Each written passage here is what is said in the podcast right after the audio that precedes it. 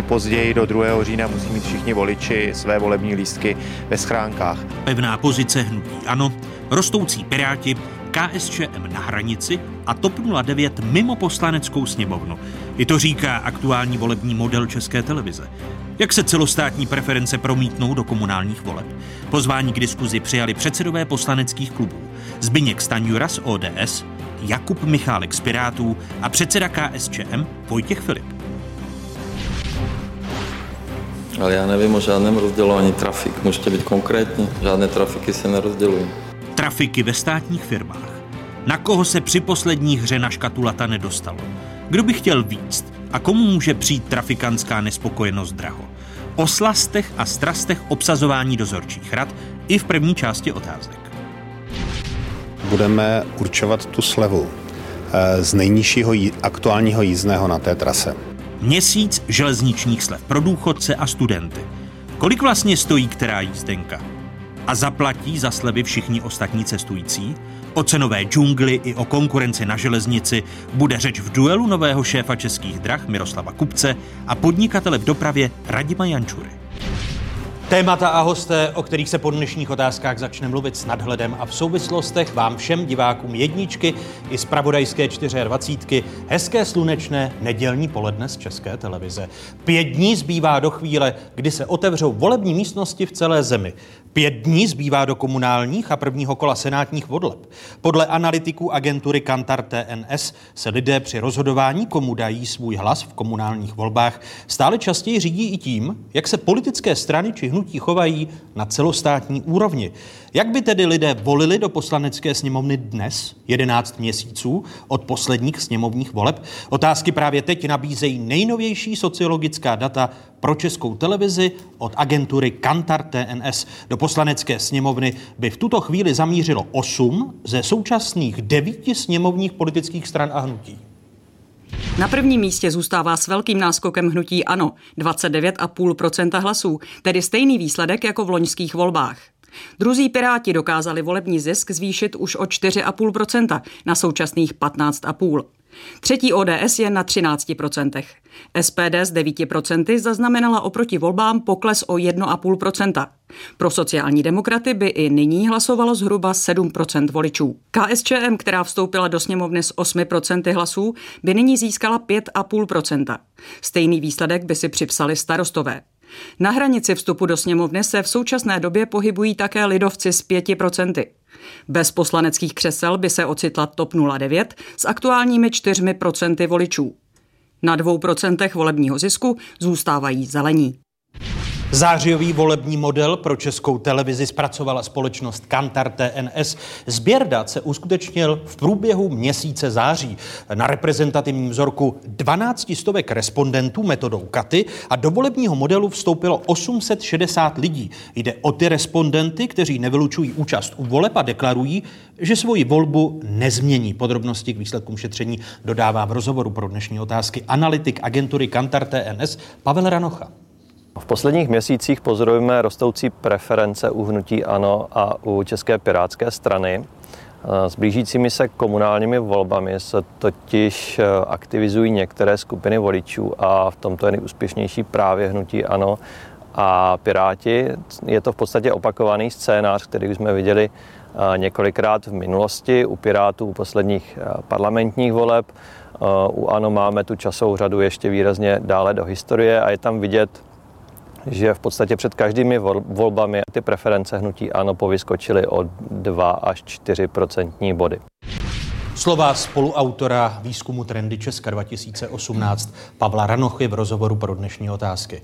Nejen o volbách bude řeč. V první hodině otázek mé pozvání přijali předsedové poslaneckých klubů, konkrétně předseda poslaneckého klubu občanských demokratů Zbigněk Staňura. Vítejte počase. Dobrý den. Hezké poledne přeji Jakubu Michálkovi, předsedovi poslaneckého klubu Pirátů. Hezké nedělní poledne. Dobrý den. A mé pozvání přijali předseda KSČM Vojtěch Filip. Hezké nedělní poledne i vám. Hezké nedělní poledne občanům i divákům České televize. Máte hezké nedělní poledne, pane předsedo, když se podíváme, nejsou důležitá ta čísla, ale ten výsledek, že jste na historickém dnu, co se týče preferencí a otázka, která se logicky nabízí. Není to ta kvazi koaliční role KSČM, na kterou doplácíte? Tak je to možné samozřejmě, ale komunistická strana Čecha Moravy se musela rozhodnout pro to, jestli bude ve stínu dalších sedmi opozičních stran, nebo jestli přispěje k tomu, že Česká republika bude mít vládu s důvěrou. Vy jste přistoupili, že nechcete být ve stínu ostatních stran. Nevymstilo se vám to? Tak to ukážou volby, ale v každém případě, podívejte se, eh, my jsme eh, po volbách jasně řekli, že chceme, aby stará vláda odešla. Ta politická vláda má mít mandát z voleb a stará vláda Bohuslava Sobotky eh, měla odejít. To znamená, že jsme přispěli k tomu, že se ustavily orgány sněmovny. Když eh, jsme nehlasovali pro vznik první vlády Hnutí Ano, protože Hnutí Ano nevyjednávalo, a to mi asi kolegové potvrdí, eh, tak eh, jsme se ocitli v lednu v situaci, kdy ty vážné věci, se kterými jel předseda vlády do Bruselu, vlastně jsme museli ten mandát vytvářet v poslanecké sněmovně samostatně. To se nedalo nic dělat, šlo nejen o kvóty na migranty a podobně, šlo i o jiné věci, mnohem ještě důležitější z pohledu například vývoje rozpočtu Evropské unie vůči České republice.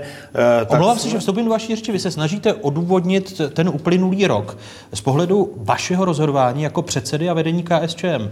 Tam, tam se jen na to, zdá právě ta kvazi koaliční role KSČM nemůže způsobovat to, že voliči se znovu vrací k Andreji Babišovi a vy máte historicky nejnižší volební preference. No, eh, my jsme eh, splnili ten náš závazek, že jsme přispěli k tomu, že vláda získala důvěru. Teď jsme v situaci jenom tolerance vlády a eh, určitě v každém případě ji nechceme tolerovat s tím, že jsme dali jednou důvěru. Já dám konkrétní Vy budete tolerovat nadále? No, teď samozřejmě hlasujeme pro, podle našeho volebního programu. Já řeknu například vypořádání vypořádání státního rozpočtu, státní závěrečný účet za rok 2017. My jsme nehlasovali pro ten státní rozpočet, neneseme za něj odpovědnost, nese za něj odpovědnost hnutí ANO, sociální demokracie a KDU ČSL. Schodek je 7,5 miliardy. KSČM v rozpočtovém výboru nehlasovala pro státní závěrečný účet za rok 17, protože neneseme za to odpovědnost za to hospodaření, ať si hlasují proto ti, kteří ten státní rozpočet schválili. Eh, když se podíváme na průzkum společnosti Kantar TNS, eh, tak z něj vyplývá, že pevná voličská jádra e, jsou u stran, jako je KSČM a KDU ČSL, stejně tak u hnutí ANO. A jak to s pevnými voličskými jádry dál vypadá? Tady jsou data. Ze současných voličů hnutí ano, jich 7% uvádí, že dříve k volbám nechodili, nyní by přišli. Dalších 5% pak v minulosti preferovalo jinou stranu. V současné době by se přiklonili k hnutí ano.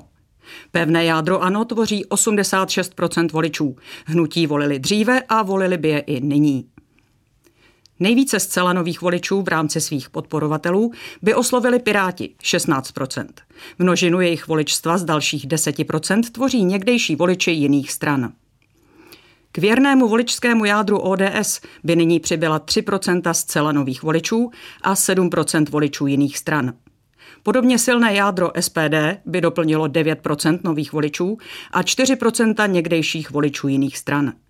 U sociálních demokratů by celkový volební zisk z 12% tvořili dosavadní nevoliči a z jedné desetiny lidé, kteří v minulosti hlasovali pro jinou stranu. Jedny z nejvěrnějších voličů má KSČM. K 95% pevnému jádru by nyní přibylo 5% voličů jiných stran. Voliči preferující starosty se nyní skládají ze 13% ze zcela nových voličů a z dalších 6% z lidí, kteří svoji volbu změnili. Stejně pevné jádro jako komunisté mají i lidovci. 95% věrných voličů a 5% voličů jiných stran. Z voličů TOP 09 by se 5% rekrutovalo z nevoličů a 14% z řad voličstva jiného uskupení. Tolik tedy data z onoho výzkumu, který se uskutečnil v průběhu měsíce září, do kterého vstoupilo 12 respondentů a uskutečnil se metodou Katy. Eh, jaké jsou přelivy mezi voliči KSČM a Hnutí Ano? Podrobnosti opět připoje Pavel Ranocha. Když se podíváme na to, odkud ANO sbírá uh, ty, ty nové hlasy, tak jsou tam v podstatě dva zdroje. První, je, uh, první jsou ti bývalí nevoliči A za druhé jsou to někteří voliči KSČM, to je strana již tedy také o něco poklesly preference. Poslední otázka na Vojtěcha Filipa v souvislosti s tou podporou vládě. Pane předsedo, eh, Andrej Babiš v zahraničí, naposledy v Německu opakuje, že s KSČM nemá nic společného, že to byla jednorázová podpora a že vás po listopadu měli zakázat a zároveň vám voliči utíkají k hnutí ano. Jak dlouho bude trvat vaše tolerance a podpora těm hlavním krokům vládě, protože se počítá s tím, že podpoříte státní rozpočet na rok příští, o kterém jste mluvil?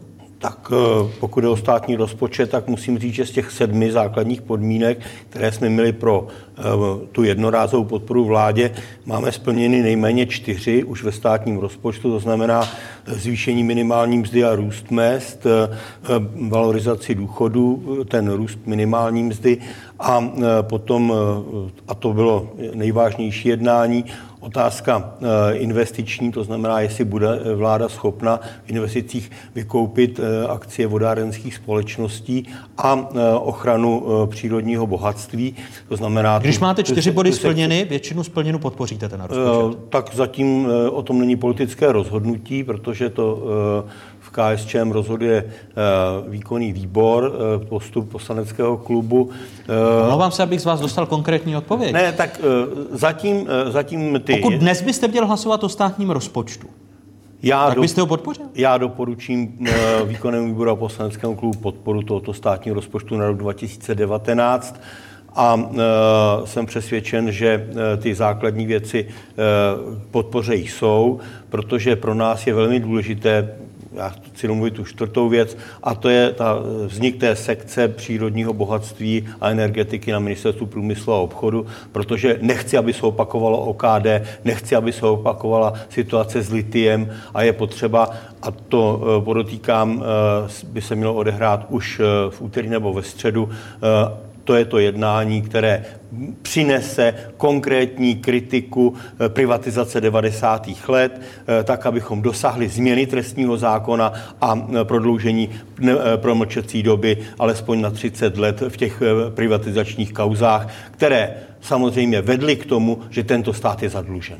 Tedy podpoříte státní rozpočet na rok příští jako KSČM a nemůže to opět vést k tomu, že vás voliči budou vnímat jako appendix hnutí ANO, to znamená, že ta hybridní role KSČM nakonec zlikviduje KSČM, Já to bude Andrej Babiš, který se vypořádá, vypořádá s dědictvím komunismu v Česku? Já myslím, že to tak nebude, protože e, ta tolerance je dána jenom tím, co je, e, co je společný program a co není společný program. My budeme hlasovat podle vlastního programu a ukáže se, jestli platí, že pokud občan České republiky chce, aby Eh, vláda, ať už to byla vláda sociální demokracie nebo hnutí ano nebo jiná, pokud chce občan, aby splnila volební sliby, tak je potřeba, aby volil KSČM, protože jenom ta donutí vlád, vládu k tomu, aby e, ty sliby naplnila. Protože těch slibů, a můžu říct například církevní restituce v roce 2013. Pane no, předsedo, s dovolením, my se k tomu ještě dostaneme, ať tady, ať tady nezastíníte, když jste, jste nechtě... Vy jste se ne. mě zeptal, tak jsem odpověděl. Určitě, děkuji. E, ať nezastíníte ty ostatní eh, opoziční politické strany, jak jste zdůvodnil eh, to, proč KSČM se rozhodla tolerovat vládu hnutí ano. Zbyňku Staňuro, vy jako občanští demokraté, když se podíváme do toho volebního modelu, jste po sněmovních volbách rostli, teď ztrácíte na úkor Pirátů. Co říkáte těm datům? No, že těch průzkumů je hodně. Minulý týden, nebo tento týden máme neděli, máme tři od uh, relevantních uh, agentur.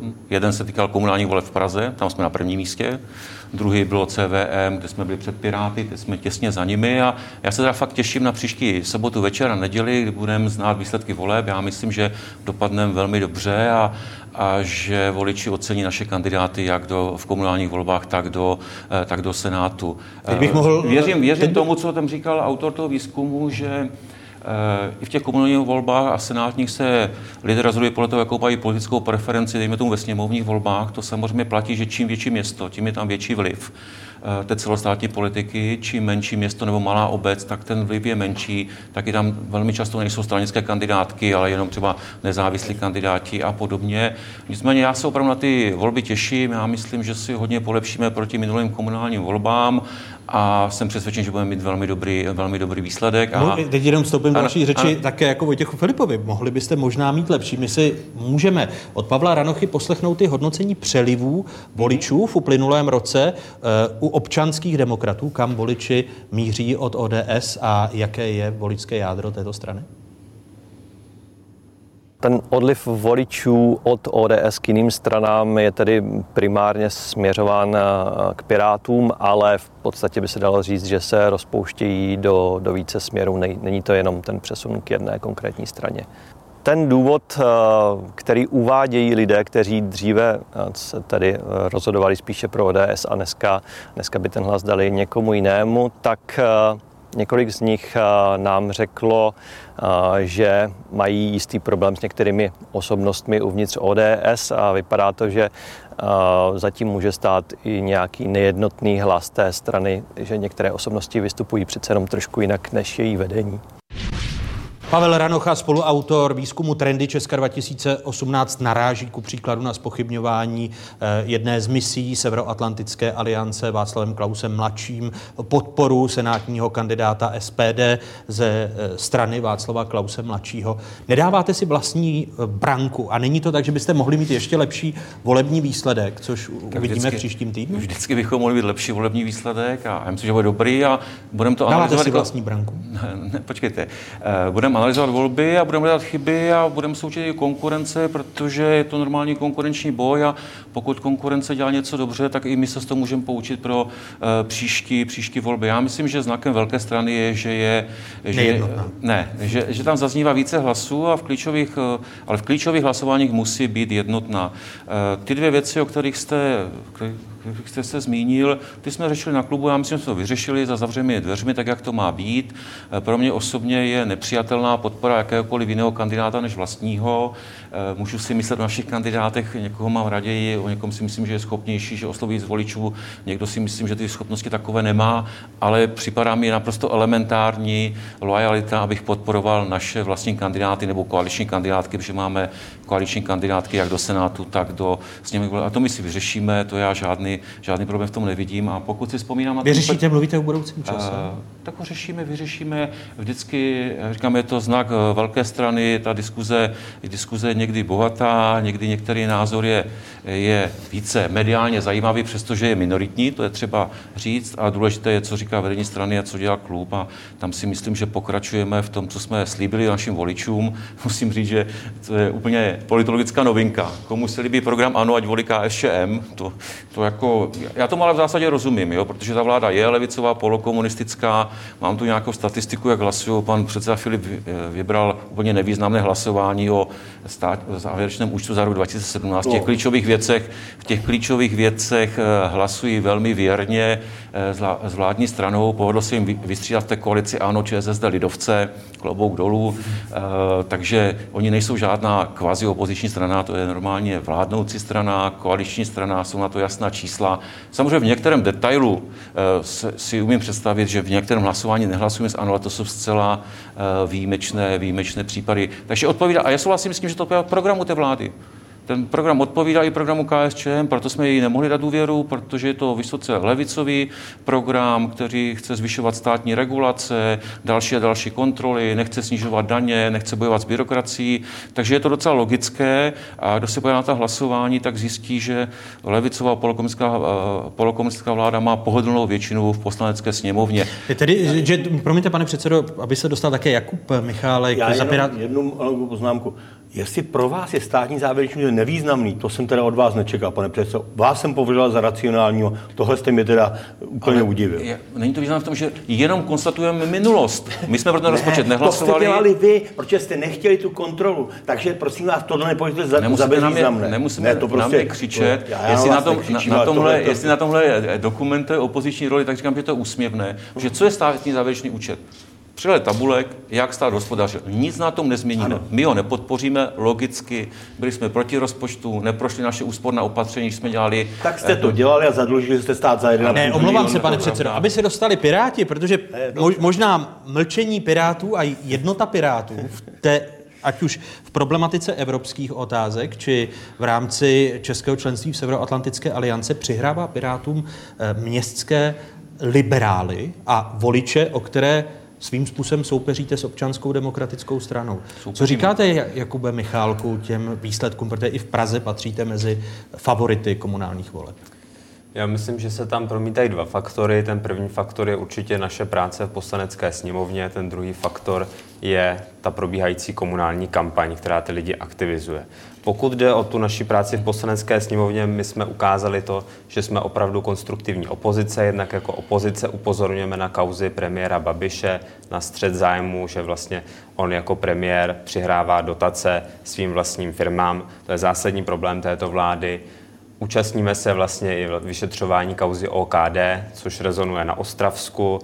Eh, jako první strana jsme vlastně zvedli tu otázku překotného zvyšování platů politiků, že se měli zvyšovat o 20%, ačkoliv v hospodářství roste tempem jenom 10%. Předložili jsme dva návrhy na digitalizaci státu, což od nás voliči očekávají, protože nechtějí obcházet ty úřady, ale chtějí si to vyřídit přes internet. Postavili jsme se proti kumulaci funkcí, aby vlastně komunální politik zároveň nebral, nebral plný plat. Eh, poslance, pokud kumuluje tu funkci, což je u naprosto běžná praxe třeba u toho hnutí ano.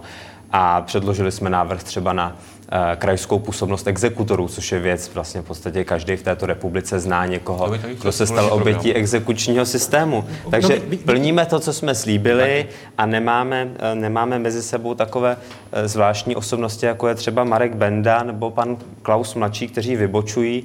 Nejsme součástí toho, těch starých struktur toho systému, stojíme prostě mimo něj. A ten a, druhý a promiňte, faktor... ale jako, jako nová struktura nejsou některé věci. Vy jste zmínil ku příkladu uh, skokový nárůst platů politiků. Vím, že je to v České republice nescela populární, ale nemají politici, ať už v poslanecké sněmovně ve vládě, eh, v rámci vysokých manažerských funkcí být slušně odměněni, aby eh, neprocházeli lobbystům, tak jednoduše jejich návrhy, eh, pozměňovací návrhy v poslanecké sněmovně. To znamená, neměl by mít poslanec 150 tisíc korun, premiér 300 tisíc korun, příklad, protože zodpovídá svým hlasováním za tak velké majetky asi má větší odpovědnost než ředitel, ředitel nějaké banky v Praze nebo pobočky banky, který bere mnohonásobně víc než vy v poslanecké sněmovně. Není to populistické? Samozřejmě v těch exekutivních funkcích tam je na místě, aby ty platy byly odpovídající. Nicméně já si myslím, že v poslanecké sněmovně ti poslanci mají adekvátní platy už dneska.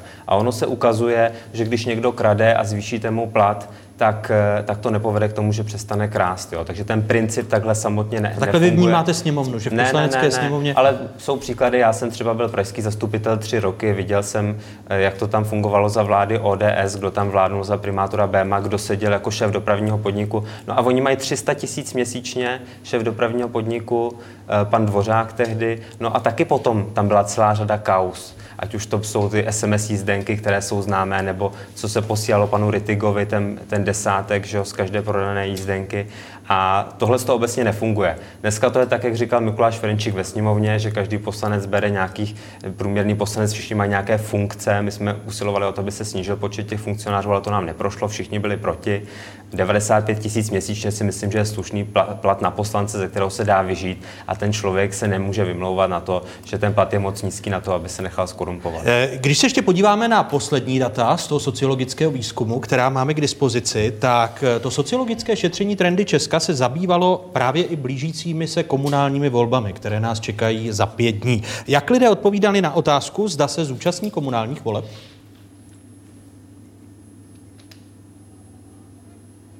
Tady jsou data, která na... Ochotu určitě přijít ke komunálním volbám v tuto chvíli vyjadřují 54% lidí. O účasti ve volbách spíše uvažuje dalších 20%.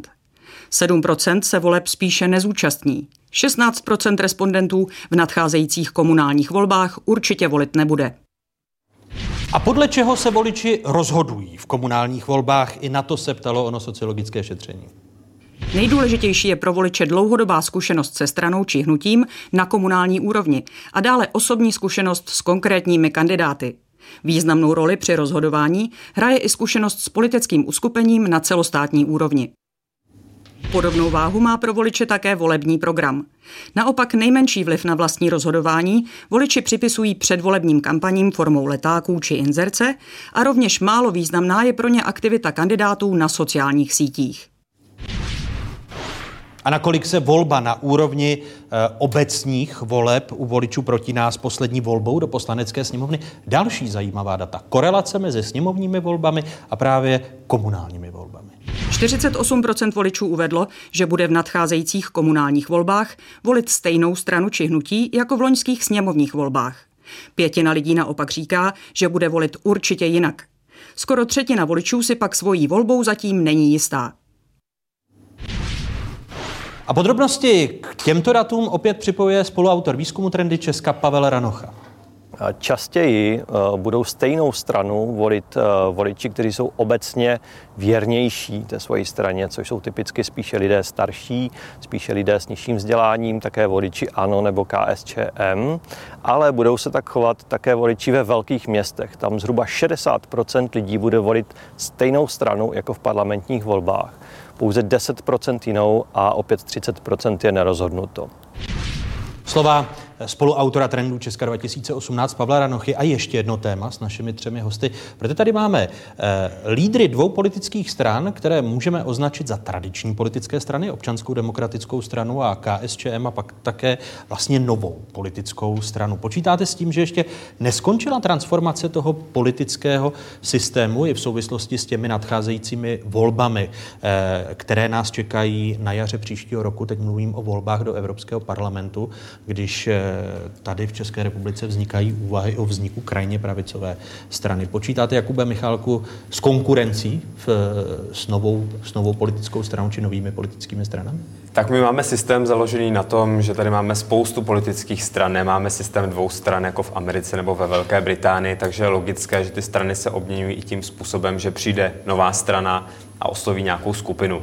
Já si myslím, že to je Myslíte, že to je dobré? Ale myslím si, že to je i dobré, ale tento okamžik nevidím tady žádnou relevantní sílu, která by se formovala. A pokud jde o ty pravicové strany, jako by řekněme to národovectví, tak eh, já se domnívám, že tady v České republice i třeba v souvislosti s tou migrační krizí bylo, bylo pomalu více stran, které měly program založený na boji proti migrantům, než těch migrantů samotných. Takže ono to pak ve výsledku vede k tomu, že těch stran, které se eh, vyhraňují tímto způsobem, ať už proti eh, migrantům, Romům nebo nějakému jinému podobnému fenoménu, na který vlastně svalují veškeré problémy naší společnosti, tak těch stran je tolik, že oni pak rozštěpí, rozštěpí to voličstvo mezi sebe, takže se tam žádná z nich nedostane, což je v zásadě, bych řekl, i pozitivní fenomen, že se můžeme soustředit na ty reálné problémy, které občany pálí. No ale ukazuje se, že t- ty, ta problematika migrace a vyhrocené situace kolem migrace v České republice, tím, jak je delší dobu, že už na voliče ne, nefunguje, alespoň podle těch eh, preferencí, které jsou poměrně eh, stabilní. My jsme před týdnem zaregistrovali eh, návštěvu na zámku v Lánech s prezidentem Milošem Zemanem. Se sešel bývalý poradce amerického prezidenta Donalda Trumpa a příznivec krajní pravice Steve Bannon. Eh, na schůzku doprovodil poslanec německé proti eh, imigrační alternativy pro, Němec, pro Německo německo-český rodák Petr Bystroň, který o schůzce s Milošem Zemanem pronášeli tato slova. Steve Bannon už se setkal s prezidentem Václavem Klausem, měli velmi dobrý rozhovor a e, teď e, právě proto jsme navázali i e, na kontakty s, s Milošem Zemanem a určitě Steve Bannon nebyl naposledy v České republice. Ta nabídka pomoci a toho vybudování toho hnutí, evropského hnutí, to je nabídka pro politiky, kteří jsou momentálně ještě v parlamentu, kteří jsou vůdci těch stran, takže ta, ta nabídka k rozhovoru určitě je na stole.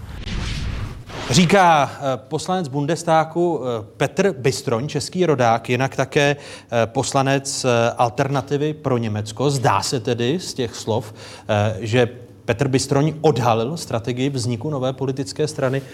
Nemůže to právě vyřešit ten konflikt v občanské demokratické straně? Václav Klaus mladší jako ten, který ze sněmovny... To já samozřejmě, to já samozřejmě nevím, ale já bych chtěl ještě zareagovat na to, co tady zaznělo. Tak když už měl kolega jako Michálek tolik prostoru k té sněmovně, tak já chci říct, že my tam plníme svůj volební program. Eh, bohužel ruku v ruce, ano, komunisté a sociální demokraté nám zamítají jeden zákon za druhým, takže jsme propásli šanci na snížení daní, zlepšení podmínek pro drobné podnikatele, protože máme nejvíc zamítnutých zákonů ze všech opozičních stran, a to šest z těch 20. a komunisté hlasovali v 15 případech s nutím ano eh, proti těm poslaneckým návrhům. K té rozdrobenosti politické scény...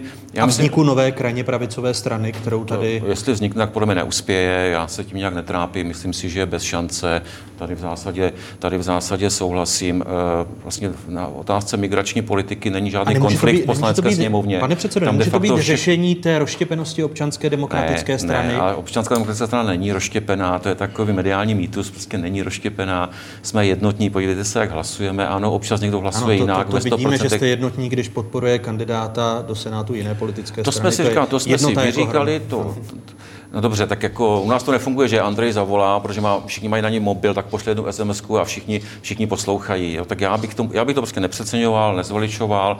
Myslím si, že i ten senátní okrsek ukáže, že tam máme dobrého kandidáta, že, že dobře uspěje. E, tam bylo důležité, Eh, ta volební účast, no já bych byl milé překvapený, kdyby byla tak vysoká. Sam eh, samozřejmě zase platí ta nepřímá úměra, že čím menší obec, tím větší účast a velmi často čím větší město, tím nižší účast. Jestli tam bylo 54%, jestli pamatuju, že budou určitě a 20 zvažují, to by pak mohlo být nějaký 60%, což by byla mimořádně vysoká volební účast a abych byl mimořádně spokojený. Obávám se, že toho eh, tolik nebude. A co je důležité, to tam říkali ti voliči, že hodnotí tu vlastní zkušenost v daném městě. To je taky otázka na ty jednorázové projekty, které mohou uspět, ale v okamžiku, kdy nejdřív kritizovali, teď přijdou vládnou na té radnici a za 4 nebo 8 let mohou ukázat, a buď se etablují v tom městě a voliči jsou s nima spokojení, anebo se ukáže, že ne vzniká nějaká jiná. Zase tradiční politické strany mají výhodu té tradice, jasného programu, u nás demokratických primárek. To jsou bez zesporu věci, které se ukážou i v pátek, v sobotu, protože říkám, že jsem optimista, že dopadneme dobře, takže budou vznikat místní hnutí, je to přirozené, i díky tomu Pane nešťastnému... mi velí vám vstupovat do řeči a je jasné, že vy se vyhýbáte té otázce a těm slovům, která pronášel Petr Bystroň z Alternativy pro Německo. A kterým slovům se vyhýbám? To se eh, o tom, že v poslanecké sněmovně, respektive v parlamentu, Aha. Eh, se mohou objevit politici, kteří budou stát na té pozici krajní pravice. Pokud řeknu tedy, položím tu otázku explicitně, abyste mi z ní neunikl. Očekáváte, že se může stát, že někdo z poslanců občanské demokratické strany ještě do květnových voleb do Evropského parlamentu změní dres? Ne, neočekávám. Neočekávám. Neočekávám to a chci jenom říct, že je velmi zajímavé, že zrovna poslanec AFD byl u pana prezidenta. Já mám k dispozici z května interpelaci jednak poslanců a celé frakce AFD, která spochybňuje Benešovy dekrety, žádá návrat vyhnanců, kritizuje spolkovou vládu za to, že bych řekl, jednoduše netlačí na Českou republiku, aby podpořila ty, kteří se chtějí vrátit, dostat zpátky k majetkům. To má být něčí politicky spojené v České republice, no náš určitě ne. To znamená, pokud si někdo vybere jednu část volebního programu a dělá z něho volebního spojence, tak je to jeho, jeho problém. Problém těm populistických stran je, že oni se třeba zhodnou v jedné otázce a v jiné ne. Tak vezmeme si Itálii, Ligu Severu, která má přístup migraci a řekl podobný tomu, jaký je názor v České republice, většinový názor poslanecké sněmovny, co se týče přijetí nelegálních migrantů, ale oni je chtějí e, e, distribuovat i k nám, i do České republiky a tam už se shodnout nemůžeme. Takže nedá no se, no to je, na jedné konkrétní věci se nedá udělat, že je někdo spojenec nebo ne. Těch věcí, Promiňte, které nás pane, pane předsedo, rozdělují, je mnohem to, více. To, to, to, co, to, co je to znamená, zásadní. Jestli my budeme ostře je... proti, to jsou lidé, s kterými my spolupracovat nechceme. Dal jsem jenom některé body volebního programu který je úplně v rozporu s českými národními zájmy a s postojí ODS, ale nejsem z toho nervózní, myslím si, že ten projekt neuspěje.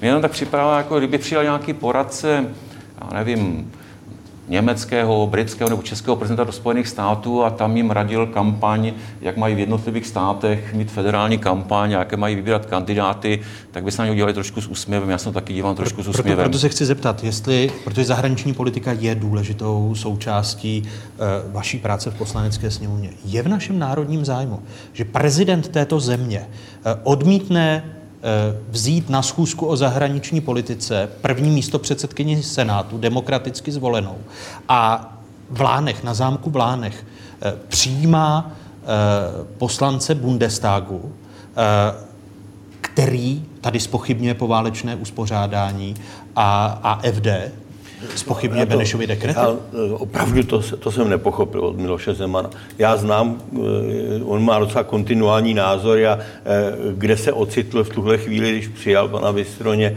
to mi, to mi není jasné, protože to je věc, která je zásadně proti českým národním zájmům. Protože eh, já jsem se o to pohádal i eh, s bývalým prezidentem Klausem, když eh, byl, mi vyčítal, jak se postavil Marxův pomník a že tam byl předseda Evropské komise a, a on, že tam byl na té, na té demonstraci AFD a říkal, všechno bych čekal že tam i budete a že budete i proti, jsem říkal Václavu Klausovi, ale že tam jdete společně s AFD, to nechápu. Jako jak český politik může spolupracovat AFD, která e, vysloveně má v politické linii boj proti e, České republice.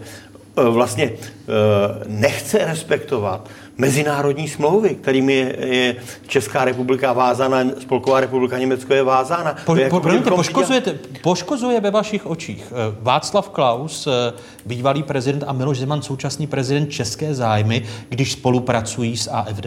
Já myslím, že ano, protože tohle není krok, který je ve prospěch České republiky. My potřebujeme, a můžeme se eh, jako v poslanecké sněmovně hodně dohadovat a vyčítat si první, poslední, jak jsme kdo hlasovali, ale na druhou stranu, když jsme vysílali, a já jsem tady předeslal na začátku, když jsme vysílali eh, premiéra Babiše, který neměl důvěru sněmovny a potřebovali jsme, aby v, té Evrop, eh, v Evropské radě byl nějaký názor, který bude názorem České republiky, tak jsme se na tom shodli. Tak prostě to, to minimum, to, to co potřebujeme, aby se český národní, chrájem, eh, český národní zájem chránil, ta poslanecká sněmovna v každém případě vygeneruje. A to nejen jaksi prostou většinou, ale ústavní nebo mnohem větší než ústavní většinou. Já když jsem, uh, promiňte ještě vteřinku, když jsem se díval do uh, tiskové zprávy AFD z října uh, roku 2015, tak jsem tam našel i tuto zmínku. Dnešní Česká republika by jako členský stát Evropské unie a demokratická země udělala dobře, kdyby Eh, dekrety, rozumíme Benešovi dekrety, eh, po 70 letech po konci války konečně prohlásila za neplatné. Mezitím se již ojediněle i v Česku připomínají zločiny vyhnání a pochody smrti, na něž byli Němci posíláni. Zvláště když rakouský odborník na mezinárodní právo a bývalý expert OSN Felix eh, Ermakona ve svém právním posudku už v roce 1991 dospěl k závěru, že vyhnání splňovalo skutkovou podstatu genocidy. Vy jste tady, pane předsedo Staňuro, zmínil eh, onu interpelaci z letošního května. slova. Ano, kdy eh, jedna z otázek zněla, jaké kroky podnikne spolková vláda, aby přiměla českou vládu ke zřeknutí se nadále diskriminačních Benešových dekretů, které jsou z pohledu výše uvedených odborníků na mezinárodní právo v rozporu s mezinárodním právem a amnestijního zákona. Znamená to, že tady dva prezidenti, jeden bývalý a jeden současný, tím, že mají blízko a pustí do svého okolí eh, politiky AFD. Eh, Václav Klaus konce agituje na mítinzích AFD, že se eh, mění zahraniční politika České republiky, že je v našem národním zájmu tady podporovat alternativu pro Německo Jakube Michal. Tak Václav Klaus především naštěstí už není představitelem České republiky, takže no, si jako bývalý občan prezident... může dělat, co chce a nemá to Aha. relevanci pro mezinárodní politiku. Aspoň já doufám, že tato prohlášení Václava Klauze, které kde utrousí, nebudou připisována České republice, že to tak všichni i berou. A pokud jde o Miloše Zemana, tak Vy tak tam, bývalé prezidenty berete, tam, že nemají, že jsou běžnými občany. Nejsou představiteli státu a nereprezentují názor České republiky, takže v tomhle tom ohledu já si musím trvat na tom, že to není možné spojovat, i když nás to samozřejmě může poškozovat, ale my jim nemůžeme v tomhle tom zakázat, aby chodili na mítinky. Pokud Václav Klaus se rozhodne, že bude jezdit na demonstrace do Německa, tak je to věc, ve kterému, kterou my mu zakázat nemůžeme ani nechceme. Zkrátka on tím zastupuje pouze sám sebe a svůj názor. Já si myslím, že trošku mluvíme o té otázce AFD a Benešových dekretů víc, než by si zasloužila. Promiňte, je tady, je tady výročí, je tady klíčové výročí Mnichovské a za druhé, dohody, pane, pane předsedo ještě jednu věc, že pokud se nepletu, tak pan prezident Zeman po té schůzce prohlásil, že to v podstatě eh, nemá žádnou relevanci to, co mu řekl eh, ten poradce americký, protože právě kvůli té otázce Benešových dekretů. A pokud je to takto, tak si myslím, že bychom to všichni měli brát tak, že nikdo z nás revizi Benešových dekretů nechce. Neměli bychom tomu přikládat relevanci tím, že o tom mluvíme v takto zásadní politické debatě a měli bychom se soustředit na důležitější problémy, které lidi opravdu trápí. Počkejte, ale přece tlaky tlaky německé politické reprezentace, spochybňující některé kroky po druhé světové válce. Navíc při výročí mnichovské krize nebo mnichovského diktátu, tak si nemyslíte, že jsou zásadním tématem pro tuto zemi? No já si myslím, že vždycky posledních 20 let Česká republika odmítala revizi Benešových dekretů a nevidím žádný důvod, proč bychom teď měli znovu tu otázku otvírat. Uh, vidím ten důvod například v tom, že se na zámku Blánech ocitne uh, šéf uh, nebo jeden, jeden z vysokých reprezentantů uh, AFD, když první místo předsedkyně Senátu není pozvána na schůzku k zahraniční politice. To si myslím, že bylo opravdu vůči paní místopředsedkyni neúctivé a bylo to zbytečné gesto od pana prezidenta. A bohužel takovýchto mocenských gest eh, je víc, než by bylo zdrávo i v české politice, podle mého názoru. Není to zásadní téma, eh, když tady Jakub Je to zásadní téma, proto jsem ji zmínil, že nemůžeme posuzovat podle jedné části programu no. a říct, že ti mají na tuhle dílčí část stejný názor, tak to budou naši spojenci. Ono, jako když si přečtete například názory Steva Benona, tak zjistíte, že eh, když hodnotí Evropskou unii, tak má v mnohem pravdu, ale to ještě neznamená, že bude můj politický spojenec. My taky říkáme dlouhodobě, že Evropská unie potřebuje zásadní revizi, eh, že je třeba vrátit některé kompetence na národní úroveň, aby, se, aby byl skutečně volný obchod, který dneska není, který se se deklaruje, ale jsou velké překážky administrativní, byrokratické, daňové a celní. Ale to ještě neznamená, že neposuzuji program někoho, nějakého hnutí, nějaké strany jako celek a řeknu, s tím souhlasím eh, v tomhle, tak je to můj spojenec. To je prostě eh, chybný přístup. Tu... Proto se ptám, jestli v našem a ta, národním a ta, zájmu je, aby naši politici eh, dávali AFD a jejím představitelům takovou váhu, Není. že jsou přijímáni na zámku v Lánech, či eh, bývalí prezidenti vystupují na mítinzích eh, či schůzích. Určitě AFD. není, ale jestli můžu k té schůzce k zahraniční politice, tak za zahraniční politiku odpovídá vláda. Já bych mnohem raději viděl pravidelné konzultace s opozicí mm. ve sněmovně, abychom před novým programovacím obdobím, před zásadními, eh, před zásadní reformou Evropské unie, abychom se pokusili nalézt nějaké zhodné stanovisko. Eh, to, co organizuje pan prezident, to je, taková, to je takové přátelské setkání těch, kteří spolu mluví. A tam prostě zástupce Senátu prostě nepatřil. Jo? Tam ne, ani, ani tam paní, paní místopředsedkyně jako nepatřila mezi ty, kteří se neustále ubezpečují, jak to dělají dobře, jak mají zhodu zahraniční politice, přitom každý den vidíme, že tu zhodu, eh, zhodu nemají. To, že to bylo neúctivé vůči paní paní místopředsedkyně, ale taky vůči Senátu jako instituci, to je prostě pravda, svědčí to o tom, eh, jak k tomu přistupuje ten, kdo ty schůzky organizuje. Ale klíčem je vláda v zahraniční politice, mandát se odvíjí od důvěry ve sněmovně a my dlouhodobě voláme jako občanští demokraté, přestože velmi kritizujeme tuto vládu a nejčastěji hlasujeme proti vládě ze všech eh, politických stran ve sněmovně, abychom se pokusili najít v zahraniční politice eh, shodu co budeme prosazovat společně, protože dlouhodobě říkáme eh, heslo, o kterém si myslím, že je pravda, že venku budeme tak silní, jak budeme doma jednotní, pak jsme schopni prosazovat na všech úrovních ten svůj, svůj pohled. A na to bych kladl důraz. Eh, proto velmi často debatujeme o zahraniční politice ve sněmovně. Bohužel skoro vždy ten bod zařadí opozice a skoro nikdy eh, nepřijde s, tím, s tou debatou vláda, která by chtěla diskutovat některé, některé problémové body. Michálek, pak stručná. Jenom jsem chtěl říct, že na mě zahraniční politika této vlády Andreje Babiše působí tím dojmem, že jejím cílem není nic jiného, než zajistit, aby nebyly zastropované dotace pro velké zemědělské firmy, pro koncern Agrofert a další podobné spojence pro pana Tomana. A to je zásadní problém. To, je. to že poslanecká sněmovna není schopna vzdorovat tomuto tlaku na střed, který má střed zájmu pan premiér a poslanecká sněmovna s tím nedokáže cokoliv dělat. A má tam ty svoje spojence, které, kteří to odhlasují. V kterých spojencích? Protože většině to nevadí v té poslanecké sněmovně, to je prostě pravda. Ale to jsou komunisté, socialisté, SPD. Tak třeba v těch věcích zemědělských dotací jsou to i ty lidovci, že jo? takže prostě tady je zásadní problém střed zájmu u premiéra Babiše a naše zastoupení u Evropské unie neřeší nic jiného, než aby se vylobovaly věci pro holding pana Babiše. A to je základní problém současné vlády. A bohužel on si vždycky najde svoje spojence pro ty jednotlivosti, ať už jsou to lidovci, no. komunisti, SPD. My tohle to nepodporujeme. Já to vrátím eh, do té debaty původní s tím AFD. Podívejte, za prvé, já to považuji za zásadní téma 30. září, 80. výročí eh, Mnichovského hody. A za druhé, prosím, neříkejte, že to je expert na mezinárodní právo. Felix Ermakora byl právní zástupce sudetoněmeckého Landsmannschaftu.